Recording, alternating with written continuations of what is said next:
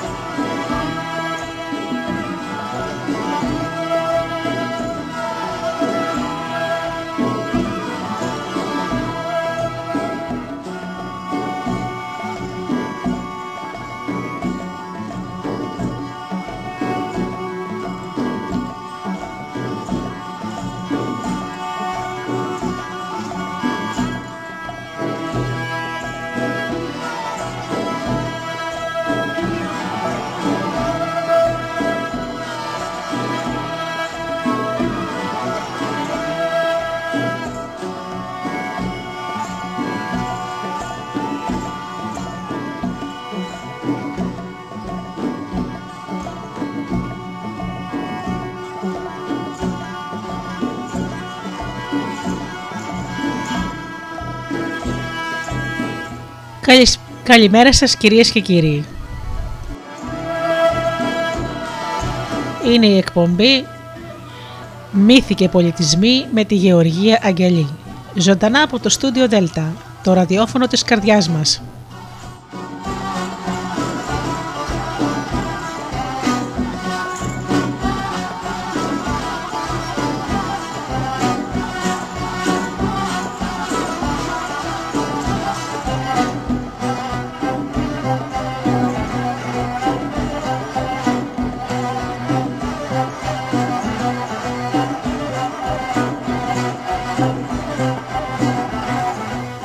Αγαπημένοι μου φίλοι, πάλι μαζί εδώ με τα παραμύθια μας στην εκπομπή Μύθοι και Πολιτισμοί.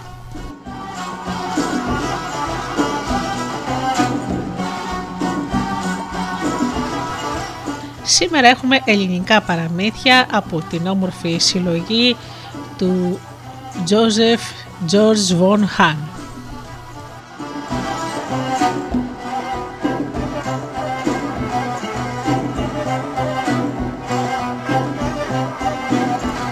Και φυσικά ωραία παραδοσιακά ελληνικά τραγούδια.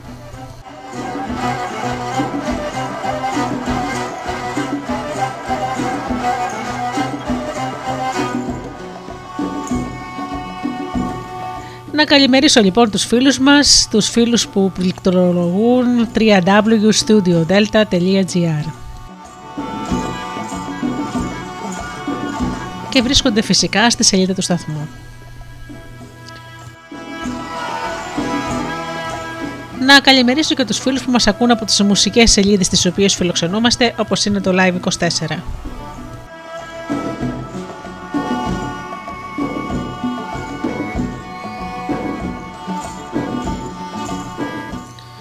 Καλημέρα και στους φίλους που μας ακούν από κινητά και tablets.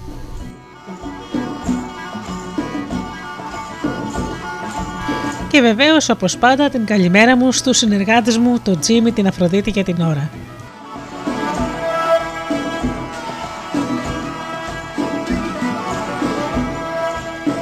Ξεκινάμε λοιπόν με τραγούδι και πίσω πάλι εδώ με τα παραμύθια μας.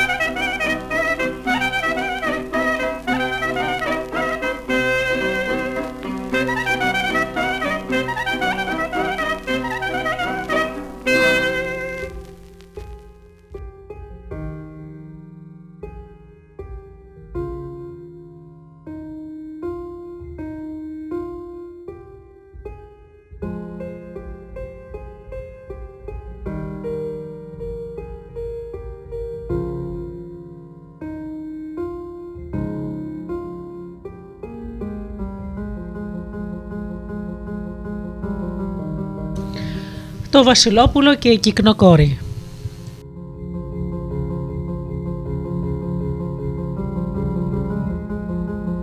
Μια φορά και ένα καιρό ήταν ένας βασιλιάς που δεν είχε παιδιά και στενοχωριόταν γι' αυτό νύχτα μέρα.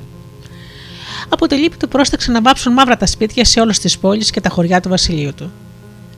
Έπειτα από πολύ καιρό απόκτησε επιτέλους ένα γιο και από τη χαρά του πρόσταξε να βάψουν άσπρα όλα τα σπίτια στο βασιλείο του. Έπειτα ρώτησε ποιος ήταν ο σοφότερος και πιο μορφωμένος άνθρωπος στον κόσμο, και όταν το έμαθα τον κάλασε και του είπε: Χαίρομαι, όχι τόσο επειδή απόκτησα γιο, όσο επειδή γεννήθηκε στην εποχή σου. Θέλω να τον διαπαιδαγωγήσεις και να μην πάψεις να φροντίζεις γι' αυτόν, ώσπου να μάθει όλα όσα ξέρεις.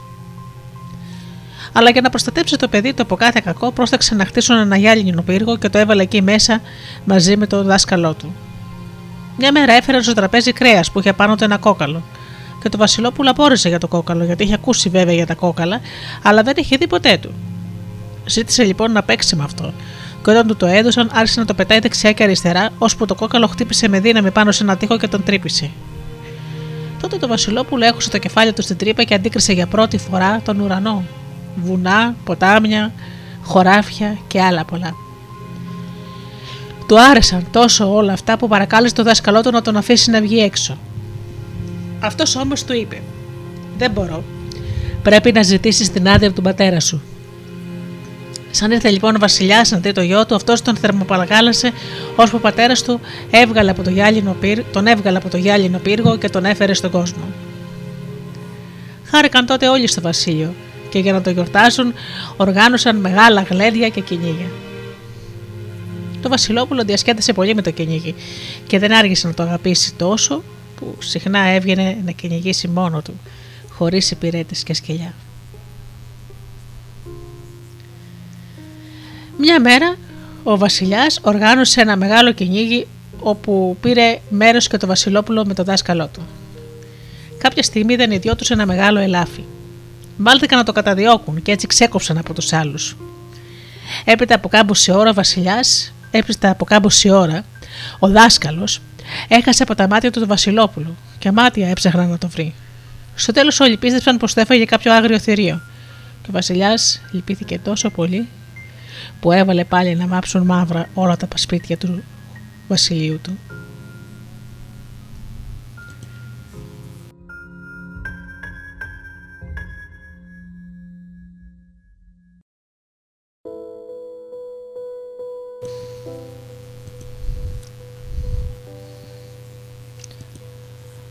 Το Βασιλόπουλο παρασύρθηκε από το ελάφι σε μια ερημιά από όπου δεν έβρισκε διέξοδο και όταν το άλογό του δεν μπορούσε να προχωρήσει άλλο από την κούραση, το έδεσε σε ένα δέντρο και για να ξεγελάσει την πείνα του, έβγαλε με το σουγιά του ρίζες από το χώμα και τις έφαγε.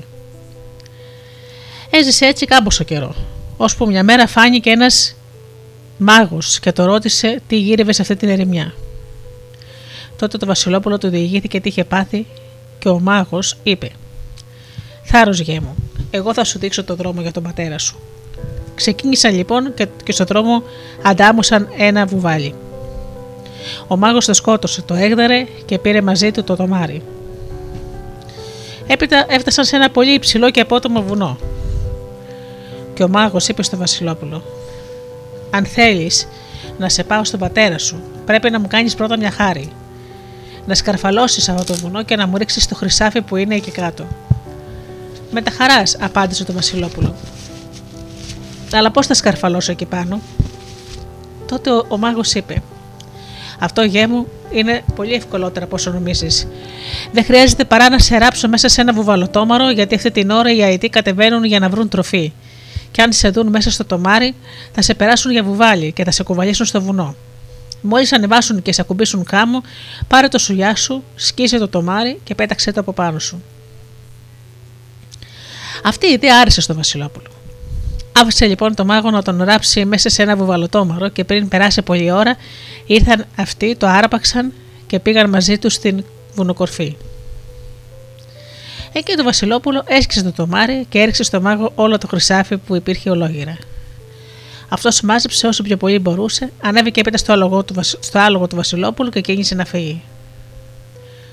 Το Βασιλόπουλο του φώναξε: Ε, πού πας, πώς θα κατέβω τώρα εγώ από εδώ πάνω; Αλλά ο μάγος του απάντησε: Μην εκεί που είσαι, καλά είναι εκεί πάνω. Και έγινε καπνός. Τότε το Βασιλόπουλο έπλεξε να βρει ένα μονοπάτι για να κατέβει. Αλλά ο κόπος του πήγε χαμένος. Γιατί παντού η βονοπλογιά ήταν απότομη, σαν να την είχαν κόψει με το μαχαίρι. Στη βουνοκορφή όμως υπήρχε ένα απέραντο ίσιωμα όπου φύτρωναν λογή-λογή ρίζες. Από αυτές τρεφόταν το Βασιλόπουλο και έγινε τόσο γερό που αν της έτρωγε τρεις μέρες στη σειρά μπορούσε να γκρεμίσει ολόκληρο σπίτι με τα χέρια του.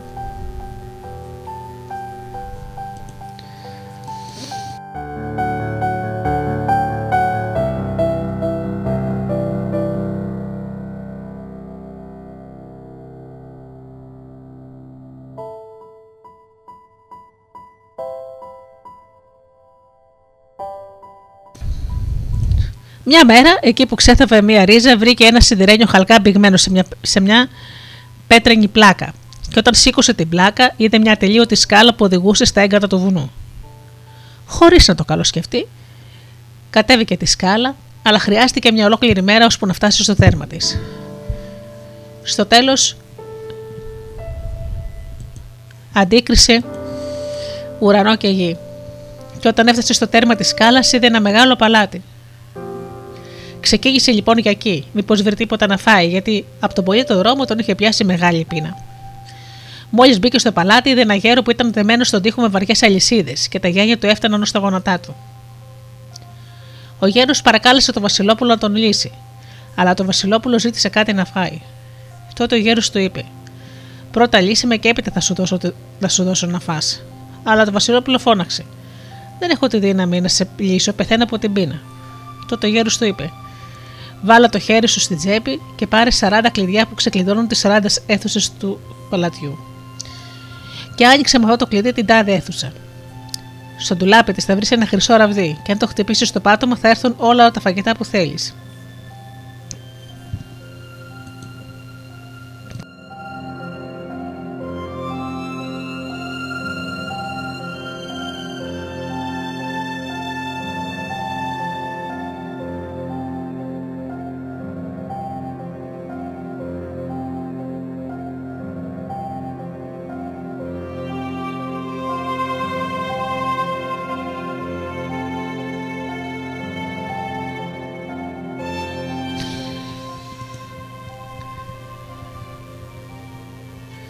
Το Βασιλόπουλο έκανε όπως του είπε ο γέρος, και σαν χόρτασε και ξαναβρήκε τις δυνάμεις του, έλυσε τα δεσμά του γέρου, τον έπλυνε, τον ψήρισε, γιατί είχε μείνει δημένο στον τοίχο πολύ καιρό, και έπειτα έμεινε κοντά του στον πύργο.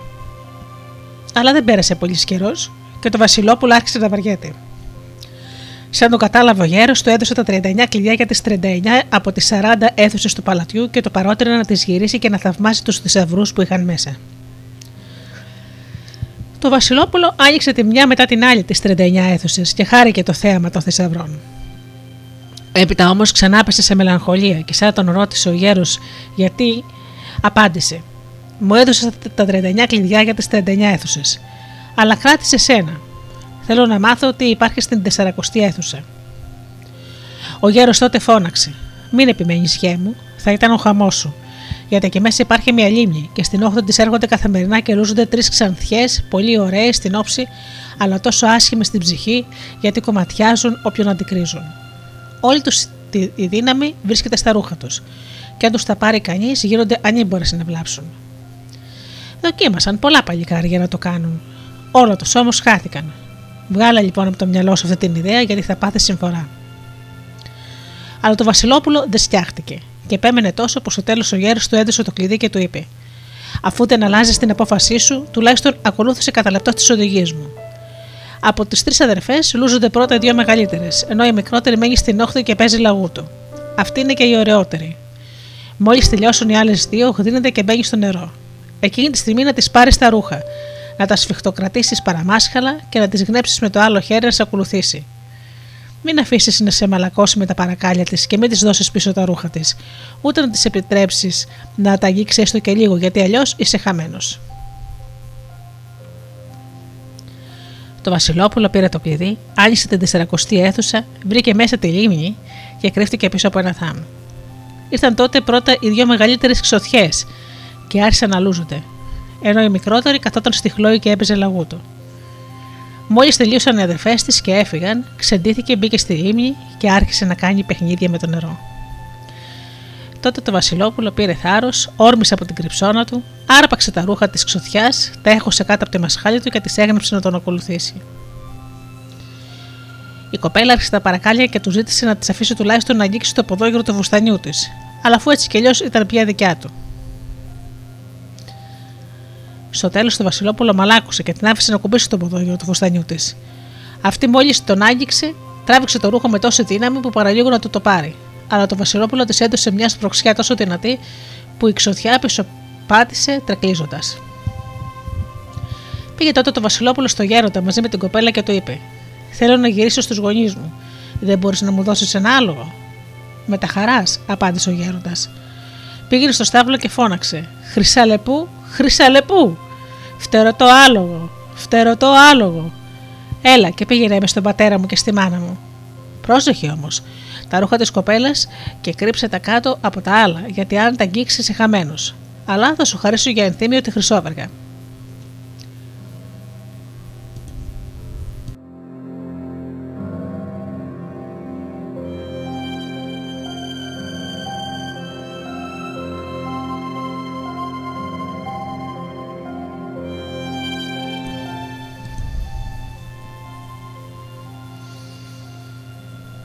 Βασιλόπουλο έκανε όπως του είπε ο γέροντας. Καβάλιζε το φτερωτό άλογο, έβαλε πίσω του την κοπέλα και έφυγε.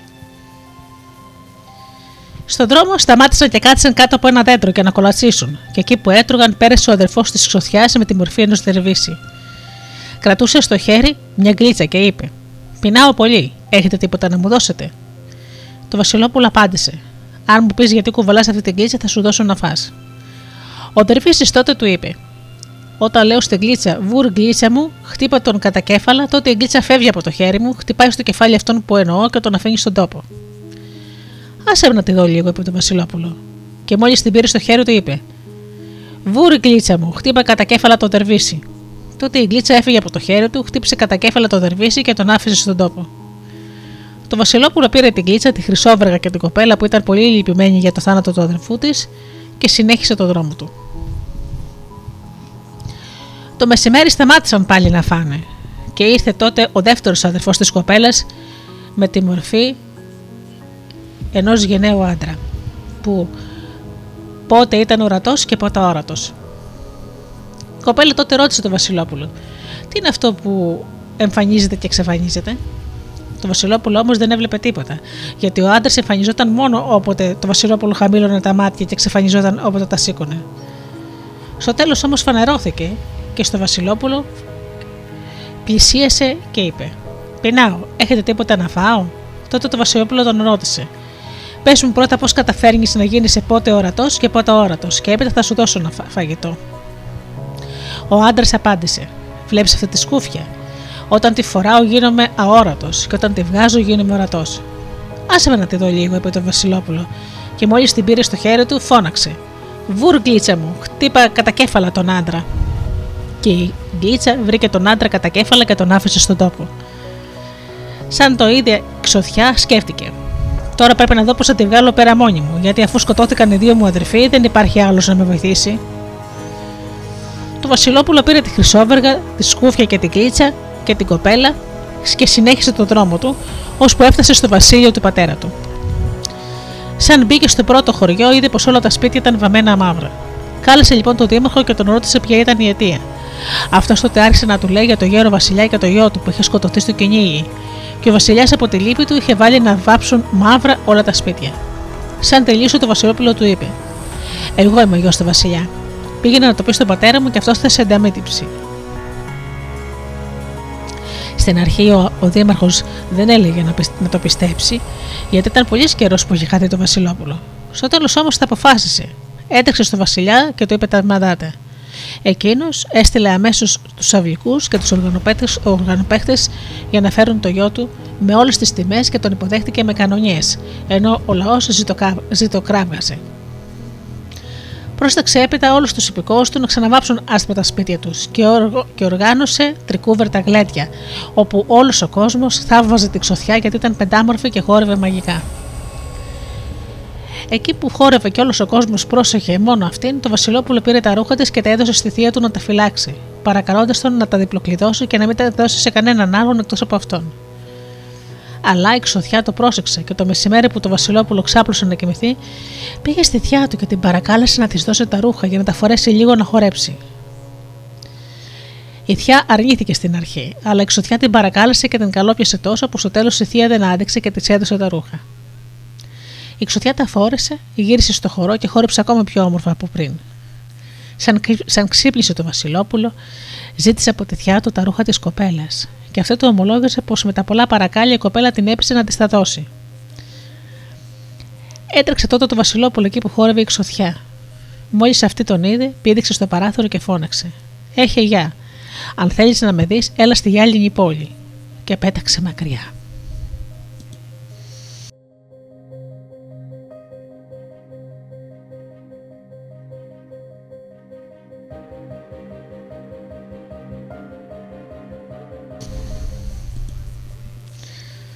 Άρχισε τότε το Βασιλόπουλο να κλαίει και να χτυπιέται. Αλλά τι ωφελούσε, η κοπέλα δεν ξαναρχόταν και έτσι αποφάσισε να πάει να τη βρει. Ο πατέρας του και οι φίλοι του προσπάθησαν του κάκου να τον εμποδίσουν. Αυτός έμεινε αμετάπιστο. Πήρε τη χρυσόβεργα, την κλίτσα και τη σκούφια, καβάλισε το φθορωτό άλογο, πήγε πάλι στο γέροντα και του είπε τι είχε συμβεί και του ζήτησε τη συμβουλή του. Αυτός είπε: Δεν μπορώ να σε βοηθήσω γιατί δεν ξέρω που είναι η γυάλινη πόλη. Πάρε όμως αυτό το γράμμα και πήγαινε το στον πατέρα μου, ίσως ξέρει αυτός. Πήγε λοιπόν το Βασιλόπουλο στον πατέρα του γέροντα και του είπε τον πόνο του, αλλά αυτός απάντησε: Ούτε εγώ μπορώ να σε βοηθήσω γιατί δεν ξέρω που είναι η άλλη πόλη. Πάρε όμως αυτό το γράμμα και πήγαινε στη μητέρα μου. σω ξέρει αυτή. Σαν πήγε το Βασιλόπουλο στη γερόντισα και της είπε τον πόνο του, αυτή απάντησε: Δεν ξέρω ούτε εγώ που είναι η άλλη πόλη. Αλλά θα φωνάξω τα πουλιά και θα τα ρωτήσω. Φώναξε λοιπόν όλα τα πουλιά και ρώτησε μήπως κανένα από αυτά ήξερε που ήταν η γυάλινη πόλη. Αλλά κανένα τους δεν ήξερε. Τότε το Βασιλόπουλο στενοχωρέθηκε τόσο πολύ που η γερόντισσα το λυπήθηκε και ρώτησε τον, τον υπηρέτη της. Τα φώναξες όλα τα πουλιά; Δεν ξέχασες κανένα; Ναι, απάντησε εκείνος. Τα φώναξα όλα εκτός από έναν τσαλαπετινό που δεν μπορεί να τρέξει γιατί πονάει το πόδι του. Τότε η γερόντισσα φώναξε. Τρέξε αμέσως και φέρε τον κι αυτόν και σαν τον έφερε ο πυρέτης, η γερόντισσα τον ρώτησε: Ξέρεις που είναι η γυάλινη πόλη. Ο Τσαλαπετινός απάντησε: Ναι, αλλά είναι μακριά. Τότε η γερόντισσα είπε στο Βασιλόπουλο: Πάρε αυτό το σακούλι με φαΐ για σένα και τον Τσαλαπετινό, καβάλισέ τον και θα σε πάει εκεί. Το Βασιλόπουλο πήρε το σακούλι, κάθισε πάνω στο, στο πουλί και ξεκίνησαν. Ο δρόμος όμως ήταν μακρύς και πριν φτάσουν στη γυάλινη πόλη το φαγητό σώθηκε. Ο Τσαλαπετινός φώναξε: Πεινάω, κάτι θέλω να φάω. Το Βασιλόπουλο τότε έκοψε το πόδι του και το έδωσε στον Τζαλαπετινό να το φάει. Σαν έφτασαν, βρήκαν γιατάκι σε ένα γέρο. Αυτός είχε πάει στους Άγιους Τόπους και γι' αυτό λεγόταν Χατζής. Μιλούσε πολύ όπως το έχουν συνήθιο οι γέροι και διηγήθηκε στο Βασιλόπουλο πως ο βασιλιάς της πόλης έκανε πόλεμο με έναν άλλο βασιλιά. Σαν τ' άκουσε αυτό το Βασιλόπουλο, είπε στο Χατζή: Πήγαινε και πες στο Βασιλιά πως μπορώ μόνος μου να νικήσω τον εχθρό. Ο Χατζής πίστεψε πως όλα αυτά ήταν κούφιε καυχησιέ και άρχισε να μαλώνει και να βρίζει το Βασιλόπουλο, γιατί νόμιζε πως ήθελε να τον κοροϊδέψει. Αλλά το Βασιλόπουλο επέμενε τόσο που στο τέλος ο Χατζής αποφάσισε να πάει στο Βασιλιά και να τον μεταφέρει τα λόγια του. Ο Βασιλιάς τότε κάλεσε το Βασιλόπουλο για να τον ρωτήσει και ο ίδιος, και σαν νέος παρουσιάστηκε μπροστά του και του είπε: Σου δίνω το λόγο μου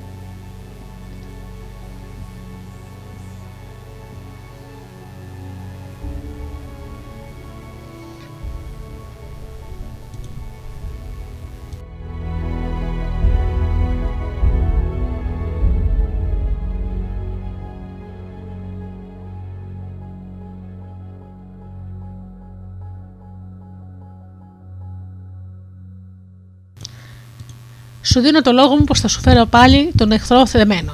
Και αν δεν μπορέσω να μου πάρεις το κεφάλι. Αν όμως τα καταφέρω να μου δώσεις για γυναίκα μου τη μικρή σου κόρη. Ο Βασιλιάς δέχτηκε. Και το Βασιλόπουλο διάλεξε τους καλύτερους στρατιώτες του Βασιλιά και εκστράτεψε μαζί τους ενάντια στον εχθρό. Μόλις τον αντίκρισαν το Βασιλόπουλο, προχώρησε μόνος του και είπε στην κλίτσα του: Βούρ, γκλίτσα μου, χτύπα κατά κέφαλα τους εχθρούς και τότε η Γκλίτσα όρμησε στο εχθρικό στρατόπεδο και σκότωσε όλους όσους βρήκε μπροστά της. και οι εχθροί τρόμαξαν τόσο πολύ που έγινε μεγάλη αναμπομπούλα και ο στρατός τους το έβαλε στα πόδια. Αλλά το Βασιλόπουλο είχε φορέσει τη σκούφια και είχε ακολουθήσει αόρατος στην κλίτσα και έψαξε όπου, όπου βρήκε τον εχθρικό βασιλιά. Τον έπιασε τότε και τον έδεσε και τον πήγε στο βασιλιά της γυάλινης πόλης. Αυτός χάρηκε τόσο που φώναξε αμέσως στη μικρή του κόρη και την παρουσίασε στο Βασιλόπουλο λέγοντάς της πως θα γινόταν άντρα της. Αλλά το Βασιλόπουλο είχε μεταμφιεστεί και έτσι η κοπέλα δεν τον γνώρισε. Σαν άκουσε πως θα παντρευόταν αυτόν τον άντρα, τρόμαξε και αρνήθηκε, και ο Βασιλιάς θύμωσε πολύ. Αλλά το Βασιλόπουλο είπε στο Βασιλιά να το επιτρέψει να πει κρυφά στην κόρη του δύο λόγια, και τότε εκείνη θα δεχόταν. Πρόσταξε λοιπόν ο Βασιλιάς να τους οδηγήσουν σε ένα ιδιαίτερο δωμάτιο, και εκεί το Βασιλόπουλο φανερώθηκε στην κόρη. Αυτή χάρηκε πάρα πολύ για το ανέλπιστο ξαναντάμωμα και δήλωσε στον πατέρα της πως ήθελε τον ξένο γιάντρα της. Έγινε τότε ένας λαμπρός γάμος, και ύστερα το Βασιλόπουλο αποχαιρέτησε τον πεθερό του και γύρισε με τη γυναίκα του στην πατρίδα του.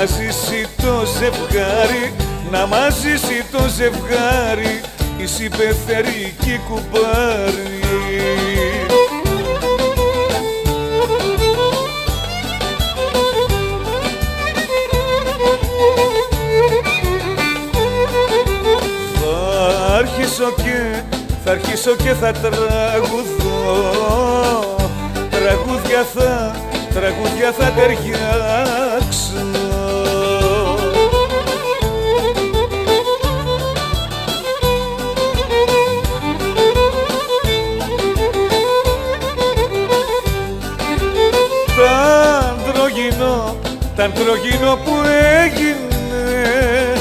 Να το, δια, να το διασκεδάσω.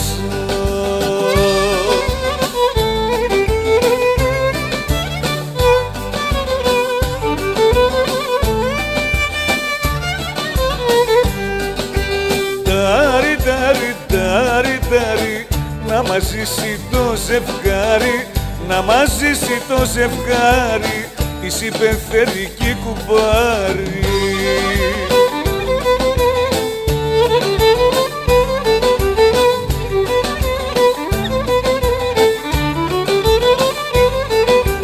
Να ζήσετε, να ζήσετε σας εύχομαι. Κι οι δυο σας δι, κι οι δυο σας δίχως άλλο.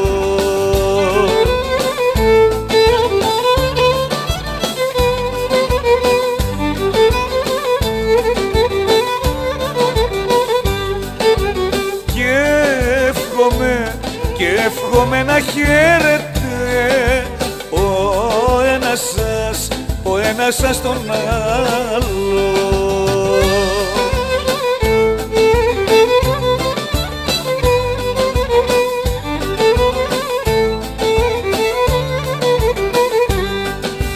Τάρι, τάρι, τάρι, τάρι, να μας ζήσει το ζευγάρι, να μας ζήσει το ζευγάρι, Εις υπενθέρει και κουμπάρει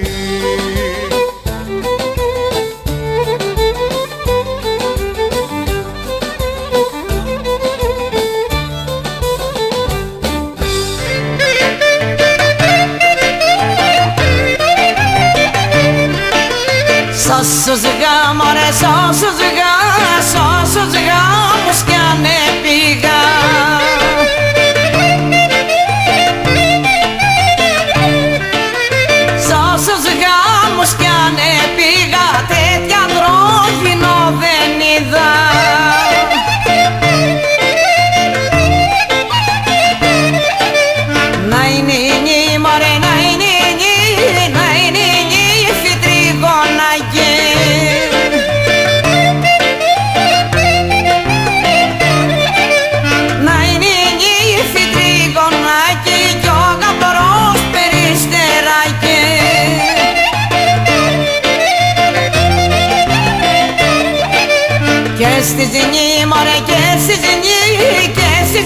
εσείς νύφοι στην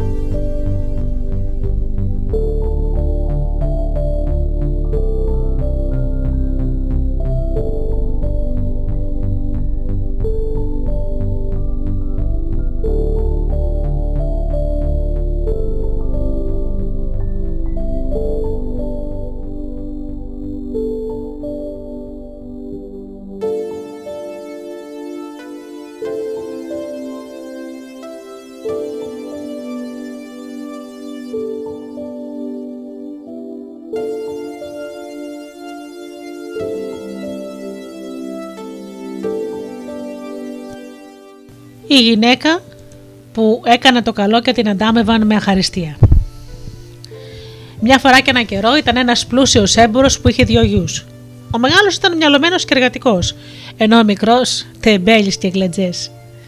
Σαν πέθανε ο πατέρας τους, αφήνοντάς τους μεγάλη κληρονομιά, ο μικρός δεν ήθελε να μείνει στο σπίτι γιατί εκεί δεν μπορούσε να κάνει το κεφαλιού του. Ζήτησε λοιπόν από τον αδερφό του να μοιράσουν την κληρονομιά και να δοκιμάσει την τύχη του στα ξένα. Στην αρχή ο μεγάλος δεν ήθελε. Αλλά καθώς ο μικρός έμενε, υποχώρησε τελικά και μοιράστηκε μαζί του την πατρική περιουσία. Σαν πήρε ο μικρός το μερίδιό του, τράβηξε γραμμή για την Κέρκυρα. Εκεί άρχισε αμέσως να κάνει άσο τη ζωή και εξόδεψε σε κακές παρέες ό,τι είχε και δεν είχε. Σαν έμεινε απέντερο, τον παράτησαν όλοι οι φίλοι του και επειδή δεν ήθελε να δουλέψει, βρέθηκε σε μεγάλη στενοχώρια και αποφάσισε τελικά να γυρίσει στο σπίτι στο πατρικό του. Εκεί είπε στον αδελφό του ένα σωρό ψευτιές, πως τάχα στάθηκε άτυχος σε όλε τους τι προσπάθειες να προκόψει και ο αδελφό του τον πίστεψε και το έδωσε 20.000 πιάστρα από το δικό του μερίδιο για να ξαναδοκιμάσει την τύχη του. Μόλις ο νεπρόκοπος πήρε στο χέρι τα λεφτά, τράβηξε γραμμή για την Αθήνα και εκεί άρχισε να ζει ακόμα πιο άσωτα από πριν. Πριν κεράσει, περάσει καιρός, έμεινε απένταρο και βρέθηκε τόσο σε μεγάλη στενοχώρια που αποφάσισε να ξαναπάει στον αδερφό του. Του είπε πάλι για τη μεγάλη ατυχία του και στο τέλος τον κατάφερε να του δώσει άλλες 20.000 πιάστρα για να ξαναδοκιμάσει την τύχη του. Με αυτά τα λεφτά τράβηξε γραμμή για τη βλαχιά. Αλλά δεν πέρασε πολύς καιρός και ξανά μείνει απένταρος, και έτσι γύρισε στο σπίτι φτωχό και κουρελής. Τότε ο αδερφός του είπε: Αδερφέ μου, βλέπω πως είσαι άτυχος. Αν εξακολουθήσω να σου δίνω λεφτά, στο τέλος θα μείνω με άβραγγε και οι δύο. Μείνε λοιπόν στο σπίτι και θα φροντίζεις τον νοικοκυριό μαζί με τη γυναίκα μου. Και εγώ θα ξενιδευτώ να δω πω θα πιο τυχερός. Σ' ό,τι κερδίσω θα έχεις και σήμερα ίδιο. Έφυγε λοιπόν ο μεγάλος αδερφός μακριά, και ο μικρός έμεινε στο σπίτι μαζί με την ύφη του. Αυτή δεν ήταν μόνο πολύ όμορφη, αλλά ενάρετη, έξυπνη, πονόψυχη και χρυσοχέρα. Για όλα αυτά τα προτερήματά της, ο αδερφός του την είχε παντρευτεί χωρίς πρίκα, γιατί κρατούσε από φτωχή οικογένεια. Σαν είδε λοιπόν ο Ακαμάτης πόσο όμορφη ήταν η νύφη του, τον ερωτεύτηκε αμέσως και πριν καλά-καλά φύγει ο αδερφός του, άρχισε να την γλυκοκοιτάζει και να πριν περάσουν τρεις μέρες της έκανε ανήθικες προτάσεις. Στην αρχή η γυναίκα τον αποπήρε μαλακά και τον μάλωσε για την αχαριστία και το άδικο που ήθελε να κάνει στον αδερφό του. Καθώς όμως ο κουνιάδος της δεν ήθελε να βάλει μυαλό, τον απείλησε πως αντέλεγε όλο στον άντρα της. Και στο τέλος αυτός θύμισε τόσο πολύ για την άρνησή της που αποφάσισε να τη χαντακώσει. Πήγε λοιπόν στο δικαστή και του είπε: Ο αδερφός μου λείπει σε ταξίδι και από τότε η νύφη μου ζήξε διάτροπα, που δεν αντέχω άλλο. Αλλά ο δικαστής, που ήξερε και αυτόν και την ύφη του, δεν τον πίστεψε, παρά τον κατσάδισε και τον έδιωξε. Αυτός όμως δεν το έβαλε κάτω. Ένα βράδυ μέθησε από τους, με έναν από τους συντρόφους του, τον κουβάλισε κρυφά στο σπίτι του αδερφού του και τον έκρυψε στο γυναικονίτη. Έπειτα έτρεξε στο δικαστή, τον ξύπνησε νυχτιάτικα και ζήτησε δύο ανθρώπους για να πιάσουν τον αγαπητικό της νύφη του που κοιμόταν μαζί της. Σαν χτύπησαν οι άνθρωποι του δικαστή την πόρτα του γυναικονίτη, η γυναίκα στην αρχή δεν ήθελε να τους ανοίξει και τους ρωτούσε τι ήθελαν στο σπίτι της. Αλλά οι πυρέτριες φοβήθηκαν και άνοιξαν την πόρτα χωρίς να την ειδοποιήσουν. Οι άνθρωποι του δικαστή έψαξαν το σπίτι και βρήκαν τον μεθυσμένο. Κουβάλισαν τότε τη γυναίκα στο δικαστήριο και ο δικαστής την καταδίκασε να οδηγηθεί έξω από την πόλη και να θανατωθεί. Την περάδωσαν σε δύο δίμιους και αυτοί την πήγαν στο δάσος. Καθώς όμως ήταν τόσο ωραία, δεν τους έκανε καρδιά να τη σκοτώσουν. Έσκαψαν λοιπόν ένα λάκκο και την έβαλαν μέσα έτσι που να προβάλλει μόνο το κεφάλι της. Ξανασκέπασαν το λάκκο και την άφησαν στην τύχη της. Η καημένη γυναίκα. Έμεινε θεμένη στον λάκκο όλη τη μέρα, ώσπου κατά το βράδυ πέρασε από εκεί ένας λίστερχο μαζί με τη συμμορία του. Μόλις η γυναίκα άκουσε το άλογο του να χλιμιντρίζει, φώναξε με όλη τη δύναμη. Όποιος κι αν είσαι, Τούρκος ή Χριστιανός, έλα και σώσε με. Σαν τ' άκουσε ο λίστερχο, σπυρούγησε το άλογό του, έταξε και ξέθαψε τη γυναίκα, την έβαλε πίσω στο άλογό του και την πήρε στο λιμέρι του. Εκεί τη έφτιαξε μια καλύβα και την είχε σε μεγάλες τιμές, και όλα τα παλικάρια την αγαπούσαν και τη εφόντουσαν για την ομορφιά και την αρατή της. Αλλά το πρωτοπαλίκαρο του Λίθαρχου την ερωτεύτηκε. Την ερωτεύτηκε τόσο που την έπαιρνε όλο ένα στο κατόπι και τη ζητούσε να τα φτιάξουν. Και καθώς δεν έλεγε να σταματήσει, η γυναίκα τον απείλησε πως θα το έλεγε στον αρχηγό του. Τότε το πρωτοπαλίκαρο άρχισε να φοβάται και για να την εμποδίσει πήγε κρυφά τη νύχτα στο κρεβάτι που κοιμάταν ο γιος του Λίστεργου και του έκοψε το λαιμό. Έπειτα γέμισε ένα τενεκέ με αίμα. Ράντισε με αίμα τον δρόμο από το κρεβάτι ως την καλύβα της γυναίκας και έβαλε το ματωμένο μαχαίρι κάτω από το μαξιλάρι της.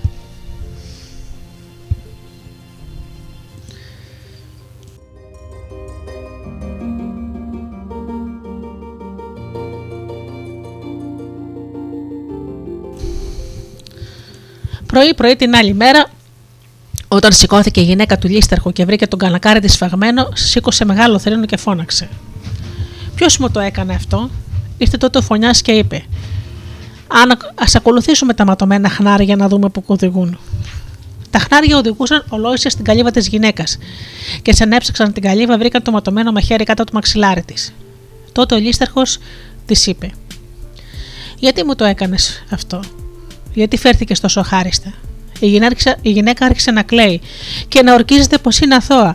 Και στο τέλος ο λίσταρχο συγκινήθηκε και της είπε: Σε πιστεύω πως είσαι αθώα για το θάνατο του παιδιού μου. Τώρα όμως πρέπει να φύγεις από εδώ, γιατί αλλιώς κάθε φορά που θα σε αντικρίζω θα θυμάμαι το καημένο μου το παιδάκι. Της έδωσε λοιπόν ένα σακούλι λεφτά και ένα οδηγό για να της δείξει το δρόμο στην πιο κοντινή πόλη. Σαν έφτασε εκεί η γυναίκα, είχε αρχίσει να σουρουπώνει. Μάζεψε το θάρρο της και χτύπησε την πόρτα μιας καλυβούλας, όπου έμενε μια γριά και ρώτησε τη γριά αν μπορούσε να μείνει εκεί τη νύχτα. Η γριά είπε ναι, και έτσι η γυναίκα πέρασε τη νύχτα στην καλύβα της. Την άλλη μέρα η γριά ντύθηκε για να πάει στα λουτρά και η γυναίκα την παρακάλεσε να την πάρει μαζί της. Εκεί λοιπόν που πήγαιναν στα λουτρά, αντάμωσαν μία πομπή που έβγαινε από την πόλη για να κρεμάσει έναν άνθρωπο. Αυτός ο άνθρωπος χρωστούσε 500 πιάστρα και δεν είχε να τα πληρώσει. Και επειδή εκεί υπήρχε η συνήθεια να κρεμούν όσους δεν μπορούσαν να ξοφήσουν τα χρέη τους και αυτός πήγαινε στην κρεμάλα όπως όλοι οι άλλοι. Ρώτησε λοιπόν τότε η γυναίκα ή η νέα τι πήγαιναν να κάνουν και σαν το έμαθε είπε: Όχι, αυτό δεν πρέπει να γίνει. Ελάτε μαζί μου στο σπίτι να σας δώσω τα λεφτά εγώ. Οι άνθρωποι λοιπόν πήγαν μαζί της και πήραν τα λεφτά. Άφησαν ελεύθερο τον αχμαλωτό τους και έφυγαν. Τότε αυτός είπε στη γυναίκα: Σου χρωστάω τη ζωή μου, θα γίνω σκλάβος σου και θα σε ακολουθώ όπου και αν πας. Η γυναίκα του είπε να φύγει γιατί δεν χρειαζόταν σκλάβος. Εκείνος όμως είχε τόσο μαγευτεί από την ομορφιά της που δεν ξεκολούσε από κοντά της και τη συνόδευε παντού και το βράδυ που η γυναίκα πήγε σε ένα χάνι για να διανυχτερεύσει, αυτός της ζήγουζε και της έκανε ανήθικε προτάσεις. Η γυναίκα τον κατσάδιασε για την αχαριστία του και αυτός θύμωσε τόσο που την άλλη μέρα το πρωί πήγε σε ένα πλήρχο που είχε διανυχτερεύσει στο ίδιο χάνι και τον ρώτησε αν ήθελε να αγοράζει την όμορφη σκλάβα του. Σαν την είδε αυτός, φούτωσε μέσα του έρωτας και την αγόρασε.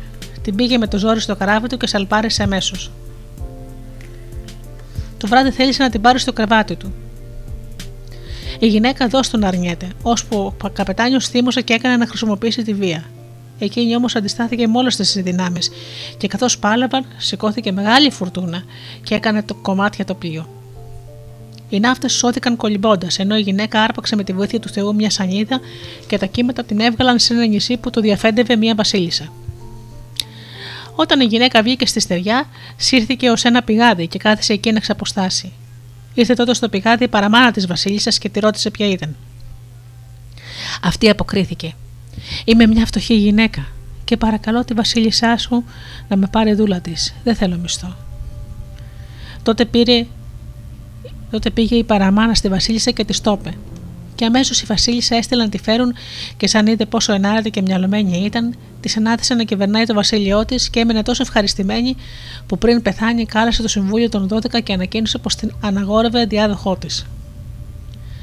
Όταν λοιπόν πέθανε η νέα γυναίκα, ανέβηκε στο θρόνο και τότε διαφέντευε την χώρα σαν βασίλισσα. Όλος ο κόσμος ήταν ευχαριστημένος και, ευχαρι... και ευτυχισμένος με την εξουσία της, αλλά στα χείλη της δεν φαινόταν ποτέ το χαμόγελο. Ήταν πάντα σοβαρή και θλιμμένη. Μια μέρα πήγε σε αυτήν μια γριούλα και της είπε: Πες μου, γιατί είσαι τόσο θλιμμένη; Από φτωχή και έρημη που ήσουν έγινες Βασίλισσα και όμως δεν γελάς ποτέ; Πες μου τον καημό σου, και ίσως μπορέσω να σε βοηθήσω, γιατί ξέρω ξόρκια και μπορώ να γιατρέψω την καρδιά σου. Η Βασίλισσα εμπιστεύτηκε στη γριά και της της διηγήθηκε με τη σειρά τα παθήματά της. Σαν τέλειωσε η γριά της είπε: Σε τρεις μέρες θα σου απαντήσω. Έκανε τότε τα μαγικά της και σαν βγήκαν ευνοϊκά έτρεξε στη Βασίλισσα και της είπε: Τώρα ξέρεις, τώρα ξέρω τι πρέπει να κάνεις. Να χτίσεις στην αυλή σου ένα μεγάλο νοσοκομείο. Και έπειτα να βάλεις να διαλαλήσουν σε όλο τον κόσμο να έρθουν όλοι οι τυφλοί, παράλυτοι και λεπροί για να τους γιατρέψεις. Η Βασίλισσα έκτισε το νοσοκομείο όπως τη συμβούλεψε η γερόντισα και σαν τέλειωσε έστειλε κήρυκε σε όλο τον κόσμο να καλέσουν όλους τους τυφλούς, τους παράλυτου και τους λεπρούς. Άρχισαν τότε να έρχονται οι άρρωστοι από τα πέρατα του κόσμου και η Βασίλισσα τους διάτρευε με τα φάρμακα που τους είχε αφήσει η ευεργέτησά της. Τάκωσε και ο άντρας της και αποφάσισε να πάει εκεί με τον τυφλό αδερφό του για να τον γιατρέψει η Βασίλισσα. Και σαν γύρισε από εκείνο το ταξίδι και ρώτησε τον αδερφό του που ήταν η γυναίκα του, αυτός του είπε πως την ήξερε και αυτόν και την ύφη του, δεν τον πίστη. Και δεν τον πίστεψε, παρά τον κατσάτισε και τον έδιωξε. Αυτός όμως δεν το έβαλε κάτω. Ένα βράδυ μέθησε με έναν από τους συντρόφους του, τον κουβάλισε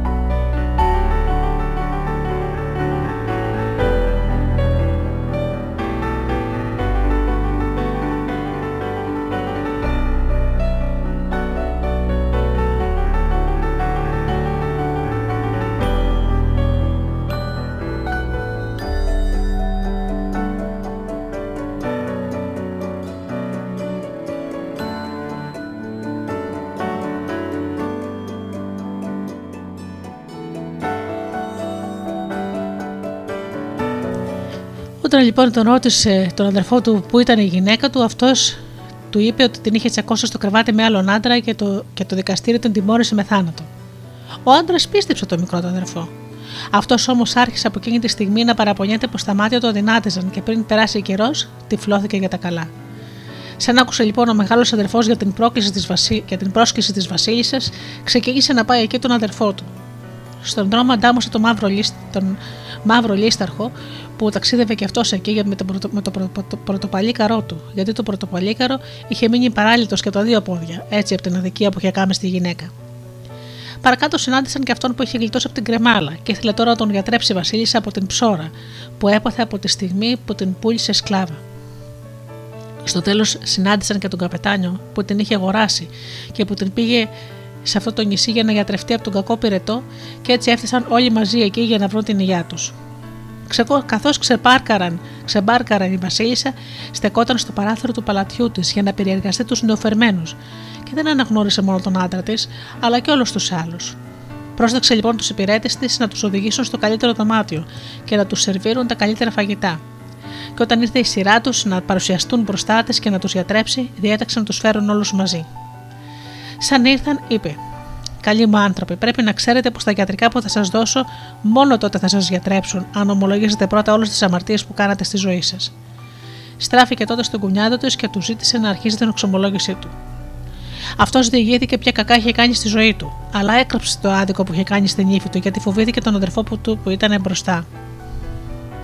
Σαν τελείωσε η Βασίλισσα είπε: Δεν εξομολογήθηκε όλες τις αμαρτίες σου, και τον παρότερε να τα πει όλα, ώσπου αυτός πήρε θάρρος και είπε: Η πιο μεγάλη αμαρτία μου είναι πως συκοφάντησα τη γυναίκα του αδερφού μου και έγινε φταίχτης για το θάνατό της. Τότε η Βασίλισσα είπε: Τώρα τα είπες όλα. Πάρε αυτό το γιατρικό για να γίνεις καλά. Και αυτός άλυψε τα μάτια του με μια αληφή που του έδωσε η Βασίλισσα και ξαναβρήκε το φως του. Τότε όμως ο βαντρεφός του τα έβαλα μαζί του και άρχισε να τον βρίζει. Αλλά η Βασίλισσα του μίλησε και τον έπεισε να το συγχωρέσει. Ύστερα ήρθε η σειρά του Πρωτοπαλίκαρο, που αυτός από το φόβο του αρχηγού του δεν ομολόγησε πως αυτός σκότωσε το παιδί του. Αλλά η Βασίλισσα δεν του έδωσε το γιατρικό, ώσπου το Πρωτοπαλίκαρο ομολόγησε. Η μεγαλύτερη αμαρτία μου είναι πως σκότωσα το γιο του αρχηγού μου και έριξε το φταίξιμο σε μια νέα γυναίκα που δεν ήθελε να τα φτιάξει μαζί μου. Τότε η Βασίλισσα του έδωσε ένα φάρμακο και μόλις αυτός άλυψε τα πόδια του, ξανάρχισε να περπατάει. Το ίδιο έγινε και με αυτόν που είχε σώσει από την κρεμάλα, καθώς και με τον καπετάνιο που την είχε αγοράσει, γιατί και αυτοί δεν γιατρεύτηκαν παρά μόνο σαν ομολόγησαν το άδικο που έκαναν στη γυναίκα.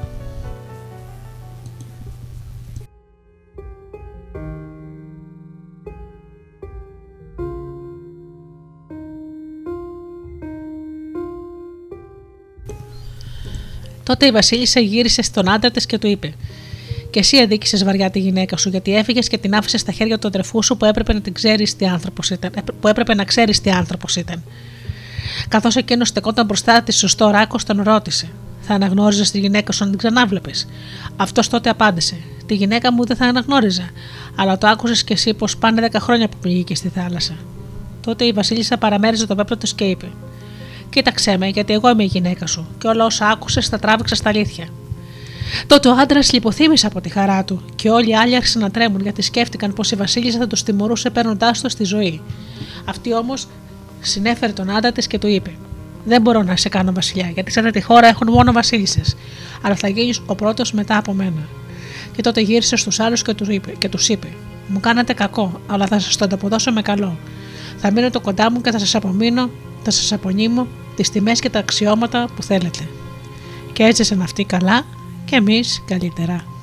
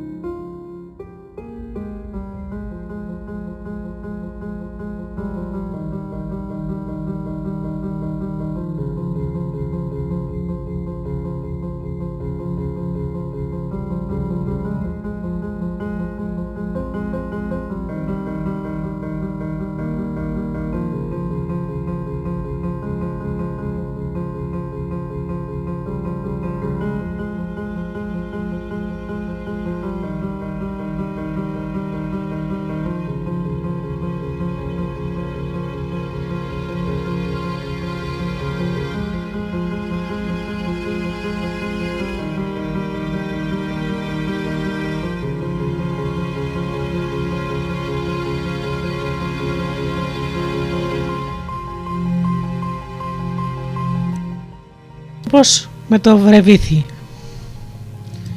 Ήταν μια φορά και έναν καιρό ένας άνθρωπος που λεγόταν Πεντεκλήμας. Βγήκε λοιπόν στον κόσμο να βρει την τύχη του. Περπάτησε, περπάτησε, ώσπου βρήκε, το δρόμο του, βρήκε στον δρόμο του ένα ρεβίθι και το σήκωσε. Καθώς το σήκωνε, θυμήθηκε πως είχε ξεκινήσει να βρει την τύχη του, και αφού βρήκε το ρεβίθι, θα πει πως αυτό ήταν η τύχη του. Εκεί που αναρωτιόταν πώ γινόταν τέτοιο πράγμα, σκέφτηκε. Αν φυτέψω το ρεβίθι του χρόνου, θα έχω 100 ρεβίθια. Και αν σπείρω, τα σπείρω πάλι, θα σοδιάζω το δεκαπλάσιο και την τέταρτη χρονιά θα φτιάξω πολλές χιλιάδες ρεβίθια. Με συμφέρει λοιπόν να φυλάξω το ρεβίθι. Το έδεσε λοιπόν στο μαντίλι του και ο νους του ήταν πάντα εκεί. Όποτε ήταν να αρχίσει μια δουλειά, έβγαζε το μαντίλι και το κοίταζε και αν είχε ακόμα το ρεβίθι του. Έπαιρνε έπειτα μολύβι και χαρτί και λογάρισε πόσα ρεβίθια θα είχε τη μια και πόσα την άλλη χρονιά και πάει λέγοντας, ώσπου τελείωνε τους λογαριασμούς του και έλεγε: Με συμφέρει. Αφού έκανε έτσι κάμποσο καιρό, ξεκίνησε για την ακτή. Σαν έφτασε εκεί, ζήτησε να νοικιάσει 200 καράβια, και όταν οι ναυτικοί τον ρώτησαν τι τα ήθελε τόσα πολλά, απάντησε πως ήθελε να φορτώσει το βιός του. Τότε οι καραβοκύριδε σάστησαν και νόμιζαν στην αρχή πως τους κορόιδευε. Καθώς όμως αυτός επέμενε, ζήτησαν να μάθουν πόσα ακριβώς καράβια χρειαζόταν. Τότε ο άνθρωπος έβγαλε το ρεβίθι του, έκανε ξανά τους υπολογισμούς του και ύστερα υπέγραψε τα συμβόλαια με τους νοικοκυρέου. Με τους καραβοκυρέου. Έτρεξαν τότε οι καραβοκυρέοι στον βασιλιά που του είχαν πει πως είχαν έρθει στο λιμάνι κάποιος τόσο πλούσιος που γύρευε 200 καράβια για να φορτώσει το βιός του. Σαν τ' άκουσε ο Βασιλιάς, απόρρισε τόσο πολύ και πρόσταξε να του φέρουν αυτόν τον άνθρωπο για να μιλήσει ο ίδιος μαζί του. Ο Πεντακλήμας ήταν πολύ καλοφτιαγμένο. Είχε ράψει τόσο όμορφα ρούχα που το έμειναν μόνο 200 πιάστα από τα λεφτά του. Αλλά δεν ανησυχούσε γιατί είχε το ρεβίτι που του θα έφερνε γούρι. Παρουσιάστηκε λοιπόν στον αέρα, παρουσιάστηκε λοιπόν με αέρα στο Βασιλιά και αυτός τον ρώτησε που είχε την περιουσία του. Ο Πεντακλήμας αποκρίθηκε. Την έχω στο σίγουρο μέρος και χρειάζομαι 200 καράβια για να την μεταφέρω. Τότε ο Βασιλιάς σκέφτηκε. Αυτός κάνει για γαμπρός μου. Και τον ρώτησε αν ήθελε να παντρευτεί την κόρη του. Σαν τ' άκουσε αυτό ο πεντεκλήμα, έμεινε συλλογισμένος και σκέφτηκε. Δεν είμαι βέβαια και τόσο σίγουρος πως θα τα καταφέρω. Αν πω όμως όχι, ο Βασιλιάς δεν θα μου δώσει τα γράμμια. Αλλά ο Βασιλιάς τον πίεζε να απαντήσει και στο τέλος αυτός είπε: Πρώτα θα πάω να φέρω την περιουσία μου και ύστερα θα κάνουμε τους γάμους. Ο Βασιλιάς φορκίστηκε που πεντεκλήμα έκανε το δύσκολο και του είπε: Αφού θέλεις πρώτα να κάνεις το ταξίδι, ραβωνιάσου του τουλάχιστον και την παντρεύεσαι όταν γυρίσεις. Τότε ο Πεντεκλήμας συμφώνησε. Με την κουβέντα είχε βραδιάσει και ο Βασιλιάς δεν ήθελε να τον αφήσει να φύγει παρά του ζήτησε να κοιμηθεί στο παλάτι του. Για να δει όμως αν ήταν στα αλήθεια καλομαθημένος, ο Βασιλιάς πρόσταξε μυστικά να του στρώσουν κουρελιασμένα σεντόνια και μια σκοροφαγωμένη κουβέρτα και να τον παρακολουθεί όλη τη νύχτα ένα υπηρέτη για να δει αν θα κοιμόταν ή όχι. Γιατί αν κοιμηθεί, σκέφτηκε ο Βασιλιάς, τότε ένας χωριάτη. Αν κοιμηθεί, σκέφτηκε ο Βασιλιάς, τότε είναι χωριά της. Αν όμως δεν κοιμηθεί, είναι καλοθρεμένος και έχει συνηθίσει να κοιμάται σε καινούργια σεντόνια, και αυτό δεν μπορεί να κοιμηθεί σε κουρέλια. Το άλλο πρωί ο υπηρέτης ανέφερε στο Βασιλιά πως ο Πεντεκλήμα όλη τη νύχτα ήταν ανήσυχος και δεν είχε κλείσει μάτι. Και, και να ποιος ήταν ο λόγος. Επειδή ο Πεντεκλήμα φοβόταν μήπως χάσει το αρεβίδι του μέσα σε αυτά τα κουρέλια και δεν το ξαναβρει, δεν μπορούσε να κλείσει μάτι και ολοένα άπλωνε το χέρι του στο μέρος όπου το είχε κρύψει, για να βεβαιωθεί πως ήταν ακόμα εκεί. Τότε ο Βασιλιά πρόσεξε να το ετοιμάσουν την άλλη νύχτα το πιο μαλακό και όμορφο κρεβάτι. Γι' αυτό ο Πεντεκλήμα κοιμήθηκε μια χαρά, γιατί εκεί δεν φοβόταν μήπω χάσει το αρεβίδι του. Σαν τ' άκουσε ο Βασιλιάς, βεβαιώθηκε πως αυτός ήταν ο κατάλληλος άντρας για την κόρη του και άρχισε να τον πιέζει να την αναβολιαστεί αμέσως. Τη βραδιά των Αραβών έφεραν τη Βασιλοπούλα στην κάμαρα του Πεντεκλήμα. Αυτό όμως δεν την πολύ πρόσχε γιατί ο νους του ήταν στο ρεβίθι και στις σοδιές που θα του έδινε και μόλις αποκοιμήθηκε, ονειρέτηκε πως το είχε χάσει. Πετάχτηκε τότε ξύπνιος και έψαξε για το ρεβίθι του με τόση σφούρια που το έριξε στο πάτωμα. Τότε άρχισε να κλαίει και να θρυνεί. Αχ, συμφορά μου, συμφορά μου, πού πήγε το γούρι μου, πού πήγε το γούρι μου; Ώσπου το ξαναβρήκε και η Βασιλοπούλα απόρρισε για το ολόκοτο φέρσιμο του ραβωνιστικού της. Έτσι έκανε ο Πεντεκλήμας κάμποσο καιρό και βούλιαζε όλο και πιο πολύ στους λογαριασμούς του. Ώσπου στο τέλος ο Βασιλιάς με το πες πες τον έκανε να πάρει την απόφαση να σαλπάρει με 200 καράβια. Εκεί που αρμένιζαν και αυτός ήταν πάλι βυθισμένος στους λογαριασμούς του, ξαφνικά λες και ξεστραβώθηκε και κατάλαβε πως πόσο άμυαλα φερνόταν. Γιατί ενώ δεν είχε φροντίσει ακόμα να αγοράσει χωράφι για να σπείρει το ρεβίθι, πήγαινε με 200 καράβια να πάρει τη σοδιά που θα του έφερε το ρεβίθι ύστερα από πολλά χρόνια. Είμαι παλαβός, σκέφτηκε. Αλλά τι να τα κάνω τώρα που εξαπάτησα το βασιλιά και τόσο κόσμο. Δεν μου μένει παρά να ρηχτώ στη θάλασσα.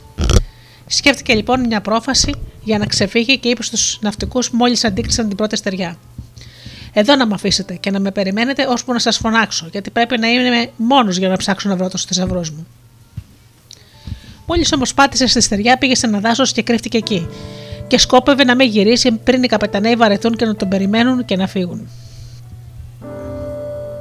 Οι ναυτικοί τον περίμεναν του κάκου πολλή ώρα και καθώς δεν έλεγε να φανεί, αποφάσισαν να ψάξουν για να τον βρουν. Έψαξαν λοιπόν σε όλο το δάσος και ανακάλυψε, ανακάλυψαν εκεί μια σπηλιά γεμάτη χρυσά φλουριά που τη φύλαγε ένα στοιχείο με σπαθί στο χέρι. Όχι μακριά από εκεί ανακάλυψαν τον πεντεκλήμα κρυμμένο σε ένα σύνθεμνο. Του φώναξαν. Έλα, έλα, βρήκαμε το θησαυρό σου. Σαν τ' άκουσε αυτό πέντε κλίμα, στην αρχή δεν πίστευε στα αυτιά του. Αλλά μετά πήρε θάρρος, βγήκε από την κρυψώνα του και πρόσταξε τους ναυτικούς να σκοτώσουν τον, αρά, τον, το στοιχείο. Και όταν το έκαναν, γέμισαν τα 200 καράβια με τους θησαυρούς και που βρήκαν στη σπηλιά και γύρισαν στον τόπο τους. Ο Βασιλιάς υποδέχτηκε τον Πεντεκλήμα με χαρές και πανηγύρια και παντεύτηκε αμέσως στη Βασιλοπούλα και έγινε μεγάλος και τρανός, που τον συνέτρεξε και ο Θεός. Γιατί αν δεν βρισκόταν θησαυρός, οι ναυτικοί σίγουρα θα τον σκότωναν. Αλλά ο καλός Θεός δεν τον άφησε να φάει το κεφάλι του και ας είχε παλαβώσει με το ρεβίθι του.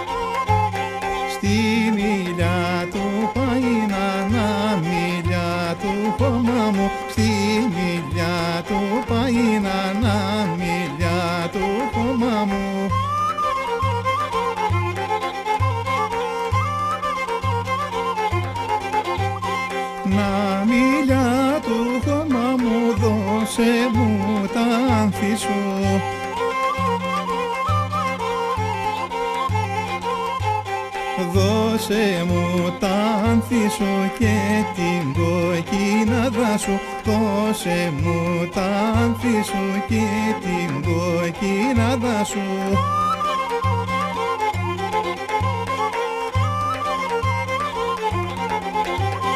για να στολίσω κι εγώ να μ' αρένω μόνο εγώ.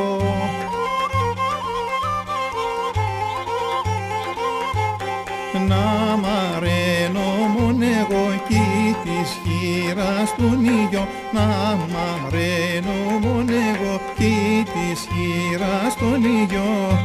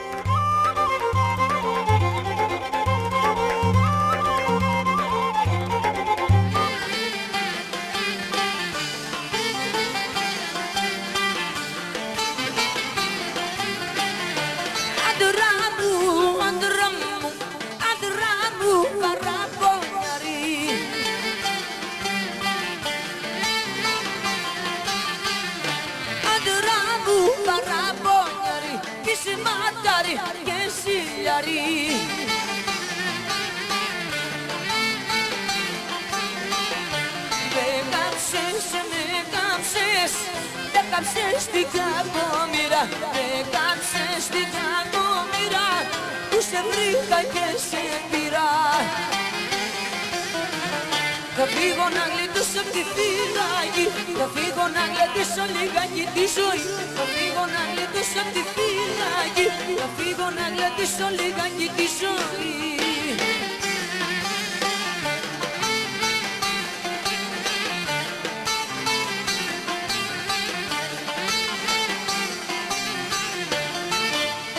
σε τα μαλλιά σου ρε σταυρούλα μου μισό. Να σε δω κορίτσι μου να σε γνωρίσω.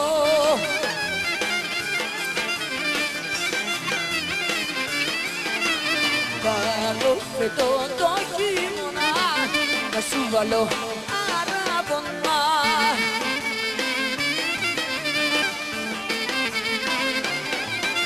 Χρόνια μου σταυρούλα μου εχω στα ξένα άντρας κι να στεναγούς εγώ για σένα.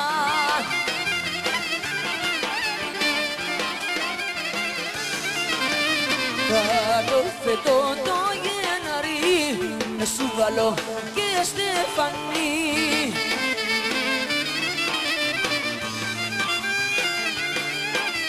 Μες στα μπερματάκια μου, μες στα μπερ της της ταφιδάς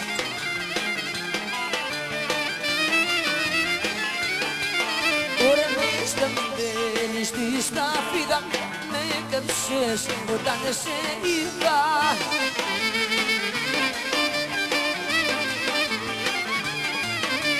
Μου δώσες ματάκια μου, μου δώσες γλυκό στα φιλί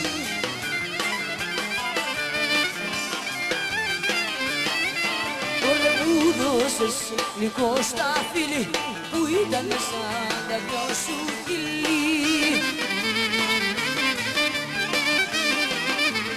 Πατρέ Ήταν σαν πατάκια μου Ήταν σαν να το έχεις βαμψεί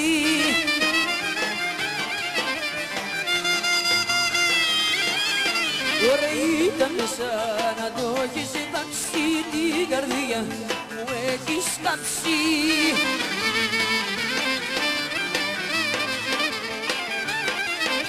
Γράμματα σου στέλνω γράμματα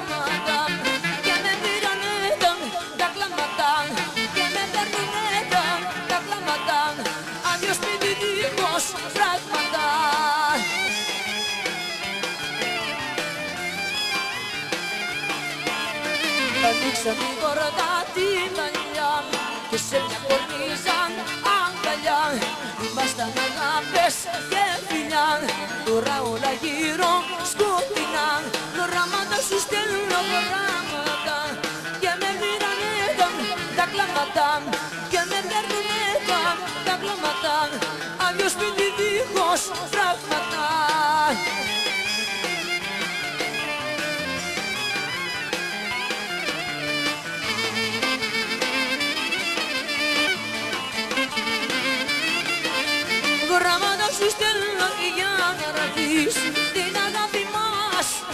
θυμηθείς την αγάπη μας να, να θυμηθείς γράμματα σου στέλνω για να έρθεις.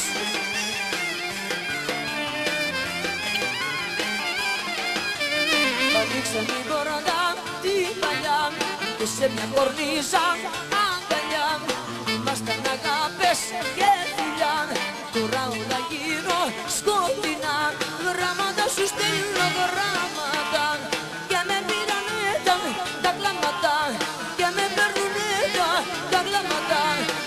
Άδειο σπίτι δίχως φράγματα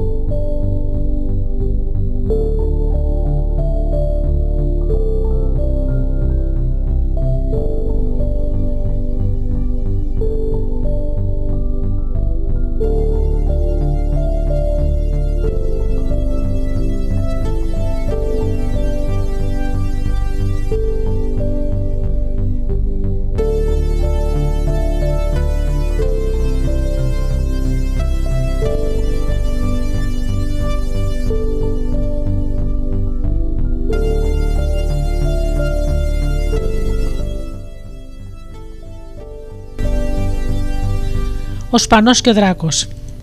Ήταν μια φορά και έναν καιρό ένας Σπανός που είχε τη γυναίκα του καστρωμένη.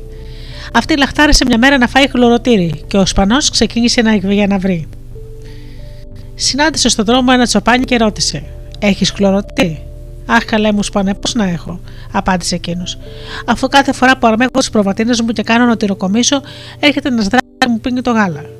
Τότε ο Σπανός είπε: Αν λες αλήθεια, τότε εγώ θα εκδικηθώ τον δράκο. Μην αρμάξει τα αρνιά σου να ετοιμα... και ετοιμαστείς να τυροκομίσει, φώναξέ με, και εγώ θα φροντίσω να μην ξανάρθει ο δράκος. Αχ, φώναξε ο Τσοπάνης, αν τα καταφέρεις, θα σου φέρνω κάθε εβδομάδα τζάμπα γάλα και τυρί και θα σε βουνομονώ παντοτινά. Την άλλη μέρα ο Τσοπάνης ετοιμαζόταν πάλι να τυροκομίσει. Κάλεσε λοιπόν κοντά του το σπανό. Αυτός σφάλισε την πόρτα της καλύβας, φόρησε σιδερένια παπούτσια άλλα καρφιά, σκόρπισε θράκας στο πάτωμα και πήρε στο χέρι του ένα κεφάλι χλωροτήρι. Σαν ήρθε ο δράκος για να φάει το τυρί, έσκασε μύτη μέσα, μέσα από την τρύπα, όπου έμπαινε στην καλύβα, ο σπανός του φώναξε. Ποιος είσαι εσύ, και εκείνος απάντησε: Είμαι ο δράκος. Τότε ο σπανός γέλασε και είπε: Σιγά που είσαι ο δράκος, στα μάτια μου είσαι ένα κουνούπι. Ο δράκος δεν έδωσε σημασία σε αυτά τα λόγια. Παρά λίγο ακόμα βγήκε από την τρύπα και κοίταξε γύρω του για το χλωροτήρι. Το σπανό φώναξε με βρωτερή φωνή. Άκου δράκε, αν δεν φύγεις αμέσως θα σε φάω, όσο είναι αλήθεια πως από την πέτρα που στίβω με το χέρι μου βγαίνει νερό και από το χώμα που πατάω βγαίνει φωτιά, γιατί στα μάτια μου δεν είσαι παρά ένα κουνούπι. Σαν είδε ο δράκος που ο σπανό έτριβε, έστειβε την πέτρα με τα χέρια του και έβγαινε νερό από το χώμα που πατούσε, και από το χώμα που πατούσε έβγαινε φωτιά, άρχισε να φοβάται και είπε στον Σπανό: Α κάνουμε ειρήνη και ας γίνουμε αδελφοποιητοί. Ο Σπανός τότε είπε: Δέχομαι αν αφήσεις ήσυχο τον Τζοπάνο. Και όταν ο δράκος του το, το υποσχέθηκε, έγιναν αδελφοποιητοί και έφυγαν για να γνωρίσουν τον κόσμο. Σαν έφτασαν σε ένα, σε ένα δάσος, ο δράκος είπε: Α κυνηγήσουμε. Τράβα εσύ από εδώ και εγώ θα πάω από εκεί και μετά θα δούμε ποιος θα φέρει στο σπίτι πιο πολύ κυνήγι. Δεν είχε ξαμακρύνει πολύ ο Σπανός όταν είδε ένα αγριογούρνο να ορμάει απάνω του και μόλις που πρόλαβε να σκαρφαλώσει στο σκοντινότερο δέντρο. Το αγριογούρουνο τότε προσπάθησε να ρίξει το δέντρο με τους χαβλιόδοντέ του για να πέσει ο Σπανός και να τον φάει. Αλλά χτύπησε τη μουσούτα του τόσο δυνατά πάνω στο δέντρο που ψόφισε και οι χαβλιόδοντέ του έμειναν μπηγμένοι στο, στον κορμό. Τότε ο Σπανός κατέβηκε από το δέντρο, έτρεξε στον δράκο και του είπε: Δράκε, πώς πας με το κυνήγι; Τι κουτί ερώτησε, απάντησε εκείνος. Καλά, καλά δεν αρχίσαμε. Έλα τότε να δεις το γρηγόρουνο που έπιασα και έμπηξα τους χαβλιόδοντέ τους σε ένα δέντρο για να μην μου φύγει. Πάρ το και πήγαινε το σπίτι και βαγάλε το τα εντόστια ώσπου να έρθω κι εγώ. Αυτά όμως τα είπε επειδή δεν μπορούσε να κουβαλήσει το γρηγόρουνο. Τότε ο δράκος το φορτώθηκε στους ώμους του και το πήγε στο σπίτι. Στον δρόμο ο Δράκο άρχισε να αμφιβάλλει αν ο Σπανός ήταν πραγματικά τόσο δυνατός όσο καφιόταν. Αφού λοιπόν ξεφορτώθηκε το αγριογούρουνο, έτρεξε πίσω και του ζήτησε να παλέψουν για να δουν ποιος από τους δυο θα βέβαιζε κάτω τον άλλον. Ο Σπανός αποκρίθηκε πως δεχόταν, αλλά έπρεπε να παρακολουθήσει τον αγώνα πολλοί κόσμος. Πάλεψαν λοιπόν, αλλά με το πρώτο σπρώξιμο που έντεσε ο Δράκο στον Σπανό, αυτός έπεσε χάμο και ο Δράκο φώναξε. Ε, Σπανέ, πού είναι η δύναμη που, ε, που πήρες από τον πατέρα σου; Ο Σπανό απάντησε. Ε, Δράκε, μην κάνεις τόση φασαρία επειδή γλίστησε, αλλά και τη δεύτερη φορά έγινε το ίδιο. Την τρίτη φορά ο Δράκος γονάτισε πάνω στο στήθος του Σπανού και από το βάρος του του πετάχτηκαν τα μάτια έξω του Σπανού. Τότε ο Δράκος φώναξε. Ε, Σπανέ, πού είναι η μεγάλη δύναμη που πήρες από τον πατέρα σου, γιατί στριφορή γυρίζεις έτσι τα μάτια σου; Τότε ο Σπανός είπε: Στριφογυρίζω τα μάτια μου και τη σκέφτομαι πώς, πότε θα σε πετάξω ψηλά πριν από την Ανατολή του ήλιου ή μετά τη Δύση, γιατί στα μάτια μου δεν είσαι παρά ένα κουνούπι. Ο Δράκος τότε τρόμαξε. Σηκώθηκε, παραδέχτηκε την ήττα του και παρακάλεσε τον Σπανό να με τον πετάξει ψηλά. Πήγε το τον Δράκος στη μάνα του και της είπε: Μάνα, συνάντησα κάποιον που είναι δυνατότερός μου και έγινα αδελφοποιητός μαζί του. Αυτό και αυτό έπαθα. Αφού της τα διηγήθηκε όλα, εκείνη απάντησε: έχεις δίκιο. Είναι πιο δυνατός από σένα. Πρέπει να τον βγάλουμε από τη μέση για να μην σε μας κάνει κανένα κακό. Την άλλη μέρα ο Σπανός συναντήθηκε πάλι με τον Δράκο και αυτός του είπε: Απόψε πρέπει να έρθεις σπίτι μου. Η μάνα μου θα μας μαγειρέψει το γριογούρονο που σκότωσες και θα καλοπεράσουμε. Το βράδυ λοιπόν ο Σπανός πήγε με τον Δράκο στο σπίτι του και έφαγε και ήπια μαζί με αυτόν και τη μητέρα του. Αλλά όταν όμως είπα να τους τρώσουν και μυθί, απάντησε: δεν μπορώ μέσα σε σπίτι. Είμαι συνηθισμένος να κοιμάμαι έξω. Βγήκε λοιπόν έξω και εξάπλωσε μπροστά στην πόρτα. Έπειτα από λίγο όμως σηκώθηκε κρυφά και πήγε αλλού, και εκεί όπου ήταν ξαπλωμένο έβαλε ένα σακί με άχυρα.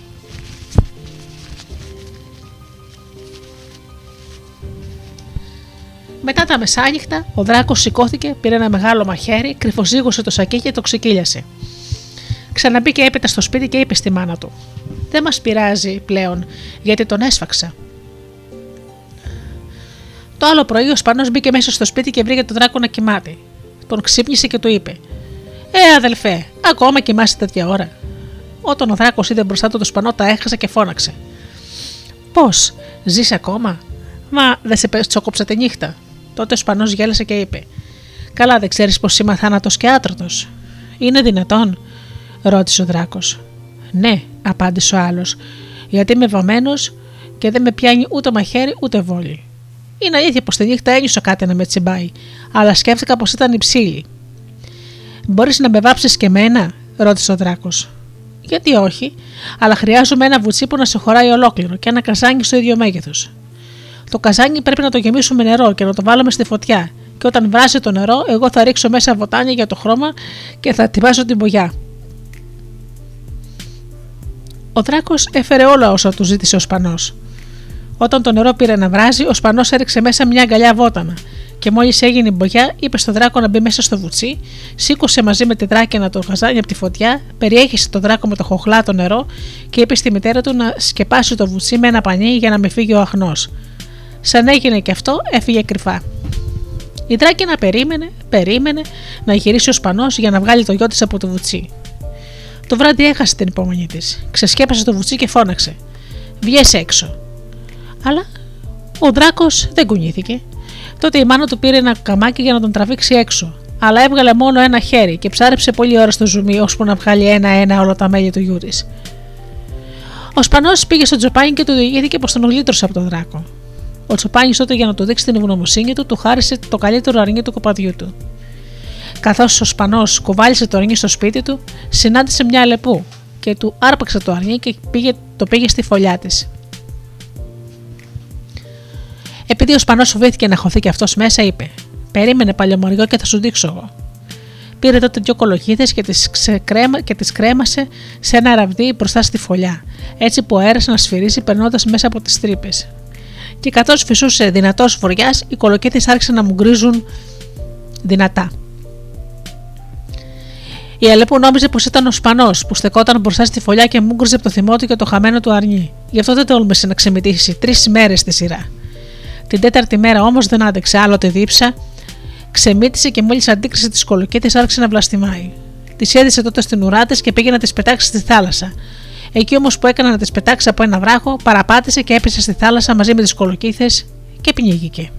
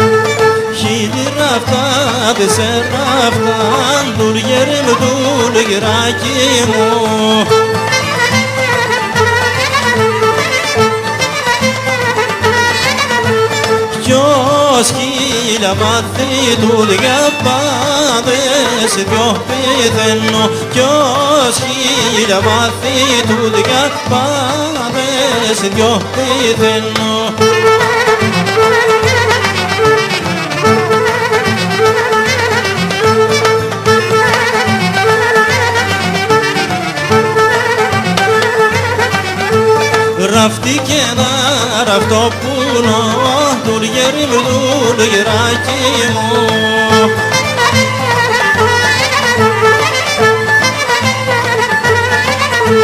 Γιατί καλή του γουλά πάδες δυο πηδαίνω Γιατί καλή του γουλά πάδες δυο πηδαίνω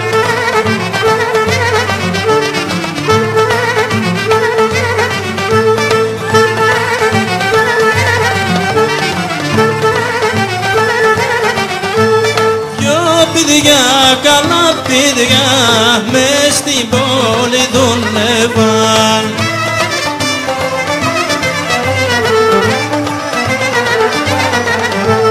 Μες στην πόλη δούλευαν σε μια χείρα τουρκίσα.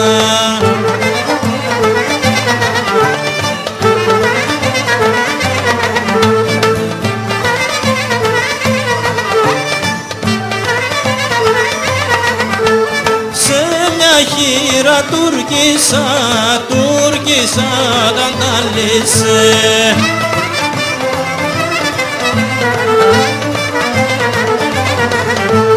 Τουρκίσα ταντάλισε, εσείς παιδιά παιδιοπούλα. Σεις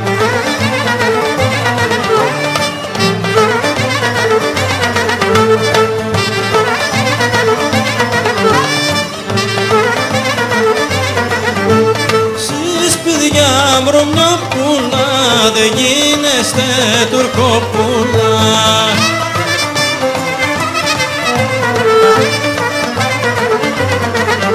Δεν γίνεστε τουρκοπούλα να χαρείτε την Τουρκιά.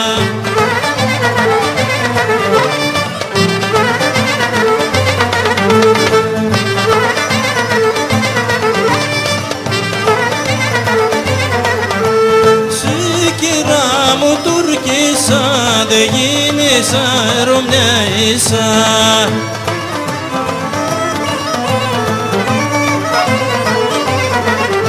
Δε γίνεσαι Ρωμαίσα να χαρείς την εκκλησιά.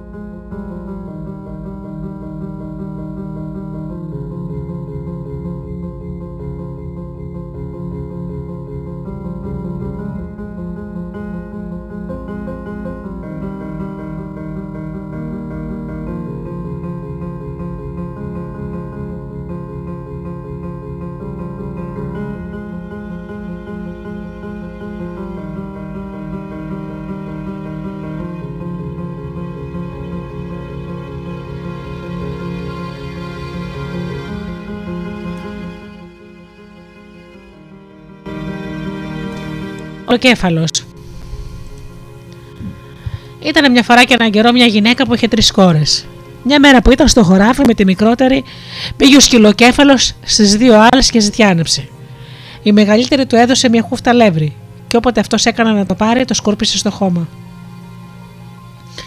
Τότε η κόρη του έφερε μια χούφτα ρεβίθια, αλλά και αυτά του έπεσαν στο πάτωμα, καθώς πήγαινε να τα βάλει στο τσουβάλι του. Κάθισε και άρχισε να τα μαζεύει ένα-ένα. Η κοπέλα είπε να του φέρει άλλη μια χούφτα ρεβίθια για να τον ξεφορτωθεί. Αυτός όμως είπε: Μην μπαίνει στον κόπο, κορούλα μου, και εξακολούθησε να μαζεύει τα ρεβίθια από το πάτωμα. Μπράδιασε, έτσι, και η μάνα γύρισε από το χωράφι με τη μικρότερη θηκατέρα της. Αυτή κρατούσε στο χέρι ένα περιστεράκι που το είχε πιάσει στο χωράφι. Σαν είδε η μάνα τον σκυλοκέφαλο, ρώτησε τις κόρες της: Τι θέλει αυτός ο άνθρωπος εδώ; Και οι κόρες απάντησαν: Ήρθε να ζητιανέψει. Του δώσαμε μια κούφτα ρεβίθια και το έπεσαν στο πάτωμα. Και τότε αυτός κάθεσε σχάμα και άρχισε να τα μαζεύει. Εμείς θέλαμε να του δώσουμε μια άλλη χούφτα για να φύγει, όμως αυτός δεν την δέχτηκε. Τότε η μάνα είπε στο σκυλοκέφαλο: Πάρε άλλη μια χούφτα ρεβίθια και τράβα από εδώ. Αυτός όμως απάντησε: Δεν θα φύγω ώσπου να μαζέψω αυτά που μου έπεσαν. Η μάνα του έκανε το χατήρο που σκοτίνιασε. Τότε ο σκυλοκέφαλος είπε: Νύχτωσε. Δεν με αφήνεις να κοιμηθώ εδώ και αύριο πρωί-πρωί να φύγω.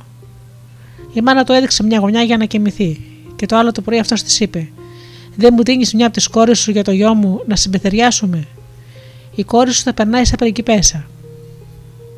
Η μάνα τότε ρώτησε τη μεγαλύτερη κόρη της αν ήθελε να πάει με το σκυλοκέφαλο και να παντρευτεί το γιο του. Και αυτή απάντησε και γιατί όχι. Την πήρε λοιπόν ο σκυλοκέφαλος και έφυγαν. Περπάτησαν, περπάτησαν, ώσπου η κοπέλα δίψασε και ζήτησε να πιει. Τότε ο σκυλοκέφαλος της είπε: Βλέπεις εκείνο το χνάρι από το πόδι ζώου. Πιες από εκεί. Συνέχισαν έπειτα το δρόμο τους, όπου ώσπου η κοπέλα και ζήτησε να φάει. Τότε ο σκυλοκέφαλος της είπε: Πάψε γιατί θα γυρίσω και θα σε φάω. Σαν έφτασαν επιτέλους στο σπίτι του σκυλοκέφαλο, αυτός έβαλε μπροστά της μύγες αυτιά και άλλα κόκαλα και της είπε: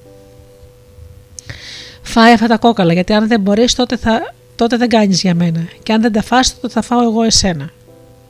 Αυτά είπε και έφυγε. Η κοπέλα τότε έκρυψε τις μύτες και τα αυτιά και τα άλλα κόκαλα κάτω από τα βαρέλια και πίσω από το αναχυρώνα. Και έπειτα σκούπισε το πάτωμα. Σαν γύρισε ο σκυλοκέφαλος, τη ρώτησε: Τα έφαγες όλα τα κόκαλα; Και εκείνη απάντησε: Όλα τα έφαγα. Ο σκυλοκέφαλος τότε φώναξε: Μήτε σε για κόκαλα, πού, πού βρίσκεστε; Και αμέσως αυτά απάντησαν: Είμαστε κάτω από τα βαρέλια και πίσω από τον αχυρώνα. Άρπαξε τότε ο σκυλοκέφαλος στην κοπέλα και την έφαγε.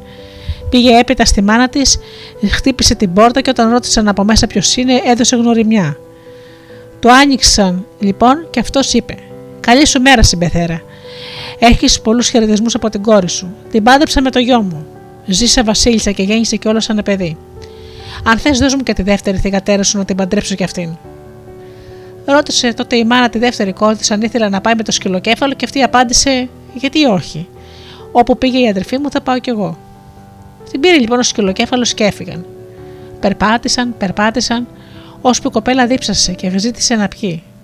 Ο σκυλοκέφαλος της έδειξε ένα χνάρι από το πόδι του. Από πόδι, και της είπε: Πιέσαι από εκεί. Συνέχισε να έπεται τον δρόμο του, ώσπου η κοπέλα πίνασε και ζήτησε να φάει.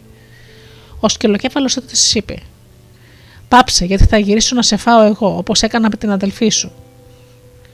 Σαν έφτασαν επιτέλους στο σπίτι τους σκυλοκέφαλου, αυτός έβαλε μπροστά τη σημείδε, αυτιά και άλλα κόκαλα και τη είπε: Φάε αυτά τα κόκαλα και αν δεν μπορέσεις να τα φας, δεν κάνεις για μένα, γιατί θα σε φάω, όπως έκανα με την αδελφή σου. Έφυγε τότε η κοπέλα, έκανε με τα κόκαλα ό,τι και η αδερφή της. Σαν ξανάρθει ο σκυλοκέφαλο, τη ρώτησε: Έφαγες τα κόκαλα; Και η κοπέλα απάντησε: Ναι, τα έφαγα όλα. Ο σκυλοκέφαλος τότε φώναξε: Για να δούμε, πού είστε μύτες αυτιά και άλλα κόκαλα. Και αυτά αποκρίθηκαν πίσω από τα βαρέλια, πίσω από τον αχυρώνα. Άρπαξε τότε ο σκυλοκέφαλος το κορίτσι και το έφαγε. Έπειτα πήγε ξανά στο σπίτι της μάνας της. Χτύπησε και όταν το άνοιξαν είπε: Καλή σου μέρα, κύριε Συμπεθέρα, πώς είσαι; Και όταν αυτή ρώτησε για τις θηγατέρες της, αποκρίθηκε: Μια χαρά είναι, και αν θες, δώσ' μου και τη μικρή να την παντρέψω ακόμα καλύτερα από τις άλλες. Ρώτησε τότε η μάνα τη μικρή της κόρη: Θέλεις να πας με το συμπέθερο, και αυτή απάντησε: Γιατί όχι. Όπου πήγαν οι αδερφές μου, θα πάω κι εγώ. Πήρε τότε το περιστεράκι που είχε πιάσει στο χωράφι και ακολούθησε τον σκυλοκέφαλο. Δρόμο πήραν, δρόμο άφησαν, ώσπου η κοπέλα δίψασε και ζήτησε να πιει νερό. Τότε ο σκυλοκέφαλος της έδειξε ένα χνάρι από το πόδι και της είπε: Πιέσαι από εκεί. Συνέχισαν έπειτα το δρόμο του, ώσπου η κοπέλα πείνασε και ζήτησε να φάει. Είπε το σκυλοκέφαλος: Πάψε, αλλιώς θα γυρίσω και θα σε φάω όπως έκανα με τις αδελφές σου. Σαν έφτασαν επιτέλους στο σπίτι του σκυλοκέφαλου, αυτός έβαλε μπροστά τις μύτες, αυτιά και άλλα κόκαλα και τη είπε: Φάε αυτά τα κόκαλα και αν δεν μπορείς, τότε, θα, τότε δεν κάνεις για μένα και θα σε φάω όπως έκανα με τις αδελφές σου. Με αυτά τα λόγια έφυγε. Η κοπέλα δεν έχασε το θάρρος της. Παράρχισε να τρώει τα κόκαλα. Έφαγε τα μισά και έδωσε τα άλλα μισά στο περιστεράκι της. Σαν γύρισε στο σπίτι ο σκυλοκέφαλο, τη ρώτησε: Έφαγες τα κόκαλα; Και αυτή αποκρίθηκε: Ναι, τα έφαγα όλα. Είπε το εκείνο: Για να δούμε, και φώναξε: Πού είστε κόκαλα, και αυτά απάντησαν: Είμαστε στο στομάχι της κοπέλας. Γέλασε τότε το σκυλοκέφαλος και είπε: Εσύ κάνεις για μένα. Τώρα όμως πρέπει να πάω στην πόλη. Τι θέλεις να σου φέρω από εκεί; Και η κοπέλα του απάντησε: Κάνα μου τη χάρη να μου φέρεις ένα κλουβί που να ανοιγοκλίνει με ένα σκηνή. Σαν γύρισε ο σκυλοκέφαλος από την πόλη, της έφερε ένα τέτοιο, τέτοιο κλουβί. Τότε η κοπέλα μπήκε μέσα μαζί με το περιστεράκι και έκλεισε το κλουβί με το σκηνή, έτσι που ο σκυλοκέφαλος δεν μπορούσε να το ανοίξει.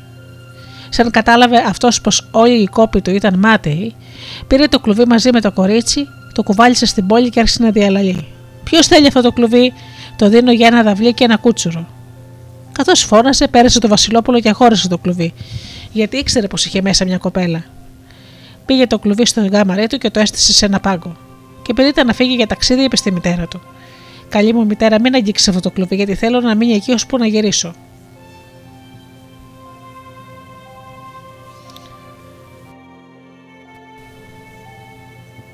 Έπειτα έφυγε.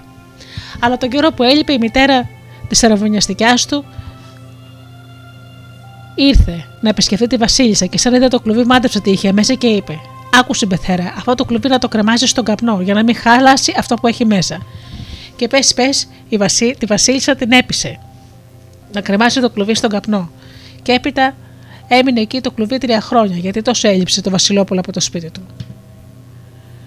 Σαν γύρισε το, το Βασιλόπουλο και είδε το κλουβί του κρεμασμένο στον καπνό, θύμωσε πολύ και ρώτησε τη μητέρα του: Ποιος το έκανε; Αυτή απάντησε: Η γιώκα μου η πεθερά σου φταίει. Ήρθε μια μέρα επίσκεψη και φαγώθηκε να κρεμάσω το κλουβί στο καπνό. Τότε το Βασιλόπουλο ξεκρέμασε αμέσως το κλουβί, το άνοιξε και βρήκε μέσα την κοπέλα που από τον καπνό είχε γίνει ακόμα μορφότερη από πριν. Το Βασιλόπουλο απαρνήθηκε την αεροφυνιαστικά του. Πήρε η γυναίκα του την κοπέλα και αυτή του χάρισε ένα παιδί και έζησαν και δυο τους ευτυχισμένοι. Μια μέρα αυτός τη ρώτησε: Πες μου, δεν επιθύμησες τη μάνα σου; Και εκείνη αποκρίθηκε: Αν με στείλεις σε αυτήν, θα πάω. Της έδωσε το άντρα της δύο υπηρέτε για συνοδεία και με αυτούς ξεκίνησε να πάει στη μητέρα της, παίρνοντας μαζί της και το παιδί. Στον δρόμο όμως οι δύο υπηρέτε συνονοήθηκαν να ατιμάσουν τη Βασίλισσα και έπειτα να τη σκοτώσουν μαζί με το παιδί της. Είπε τότε ο ένας: Α αρχίσουμε με το παιδί και έτσι έκαναν. Καθώ όμω σκότωναν το, σκότωναν το παιδί, η μητέρα τους ξέφυγε και έτρεχε τόσο γρήγορα που δεν μπορούσαν να τη φτάσουν. Αφού περιπλανήθηκε κάμποσο, συνάντησε ένα τσοπάνι και του είπε: Αν μου δώσεις τα ρούχα σου, θα σου δώσω τα δικά μου. Ο τσοπάνις δέχτηκε και έτσι αντάλλαξαν τα ρούχα τους, και η Βασίλισσα γύρισε στον άντρα της μεταμφιεσμένη σε τσοπάνι. Έπειτα από λίγο γύρισαν και οι δύο υπηρέτες, και όταν ο Βασιλιάς τους ρώτησε αν πήγα τη γυναίκα του στη μητέρα της, απάντησαν: Μάλιστα. Βγήκε τότε μπροστά η Βασίλισσα με τα ρούχα του τσοπάνι και διηγήθηκε τι είχε συμβεί. Και όταν ο Βασιλιάς τα άκουσε, σκότωσε τους δύο υπηρέτες με τα ίδια του τα χέρια. Και από τότε ζήσανε μαζί ευτυχισμένοι.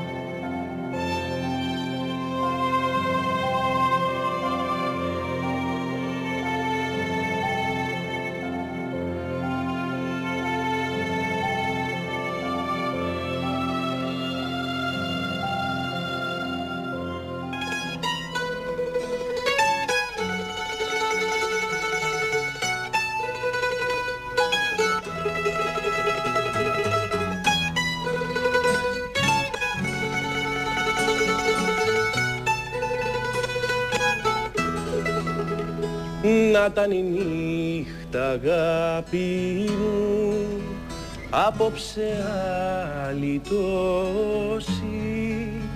Ο ήλιος να μην βγει ξανά και να μην ξημερώσει.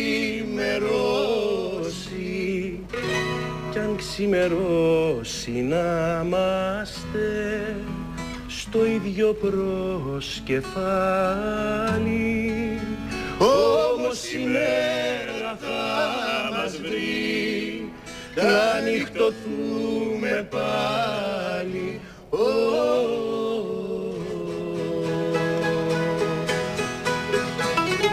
Κατάσπερε μικρέ μου κρίνε Σήμερα κοντά μου μείνε. Σήμερα κοντά μου μείνε Κατάσπερε μικρέ μου κρίνε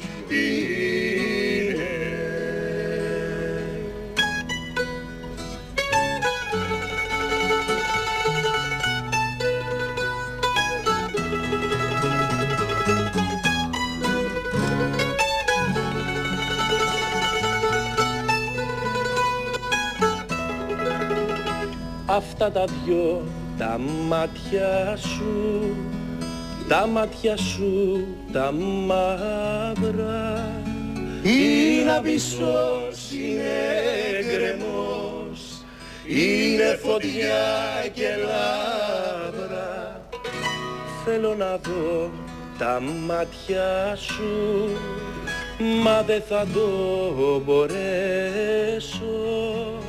Φόβαμαι μήπως να λυσώ και στον κρεμό τους πέσω.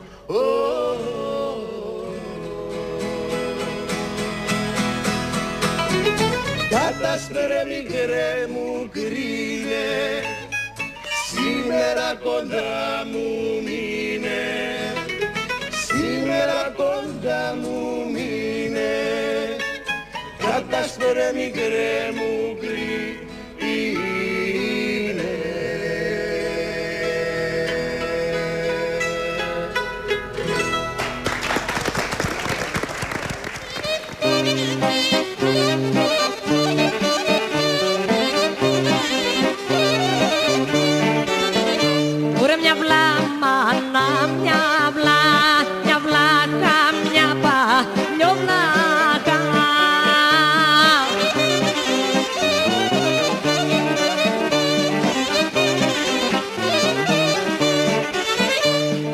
Βλάχα, μια παλιοβλάχα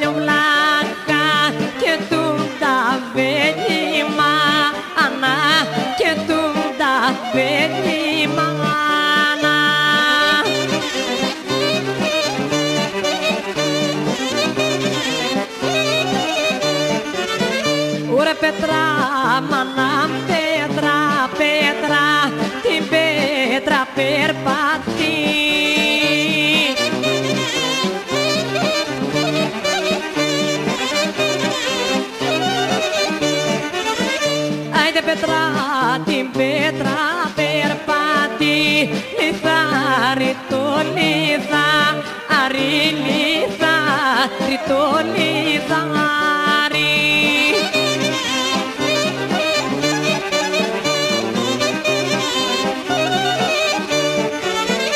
Ωραία να μη, μα να μη, να μη, λερώσει φουστάτη.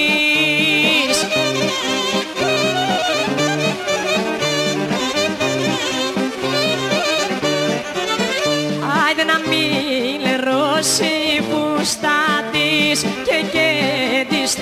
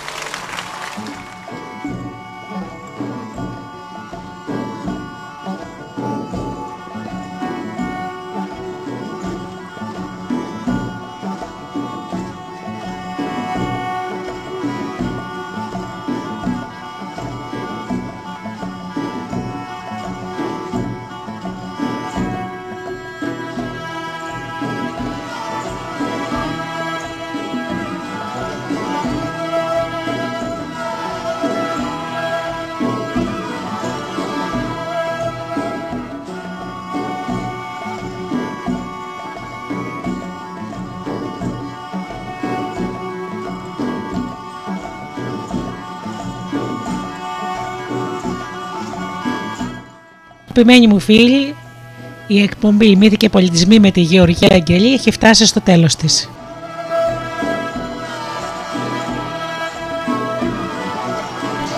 Σας ευχαριστώ θερμά για αυτές τις δύο ώρες που ήμασταν μαζί εδώ στο στούντιο Δελτά.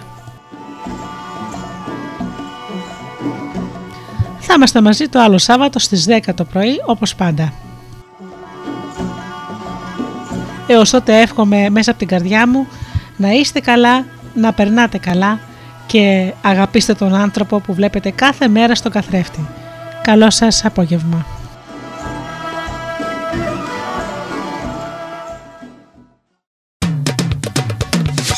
www.studiodelta.gr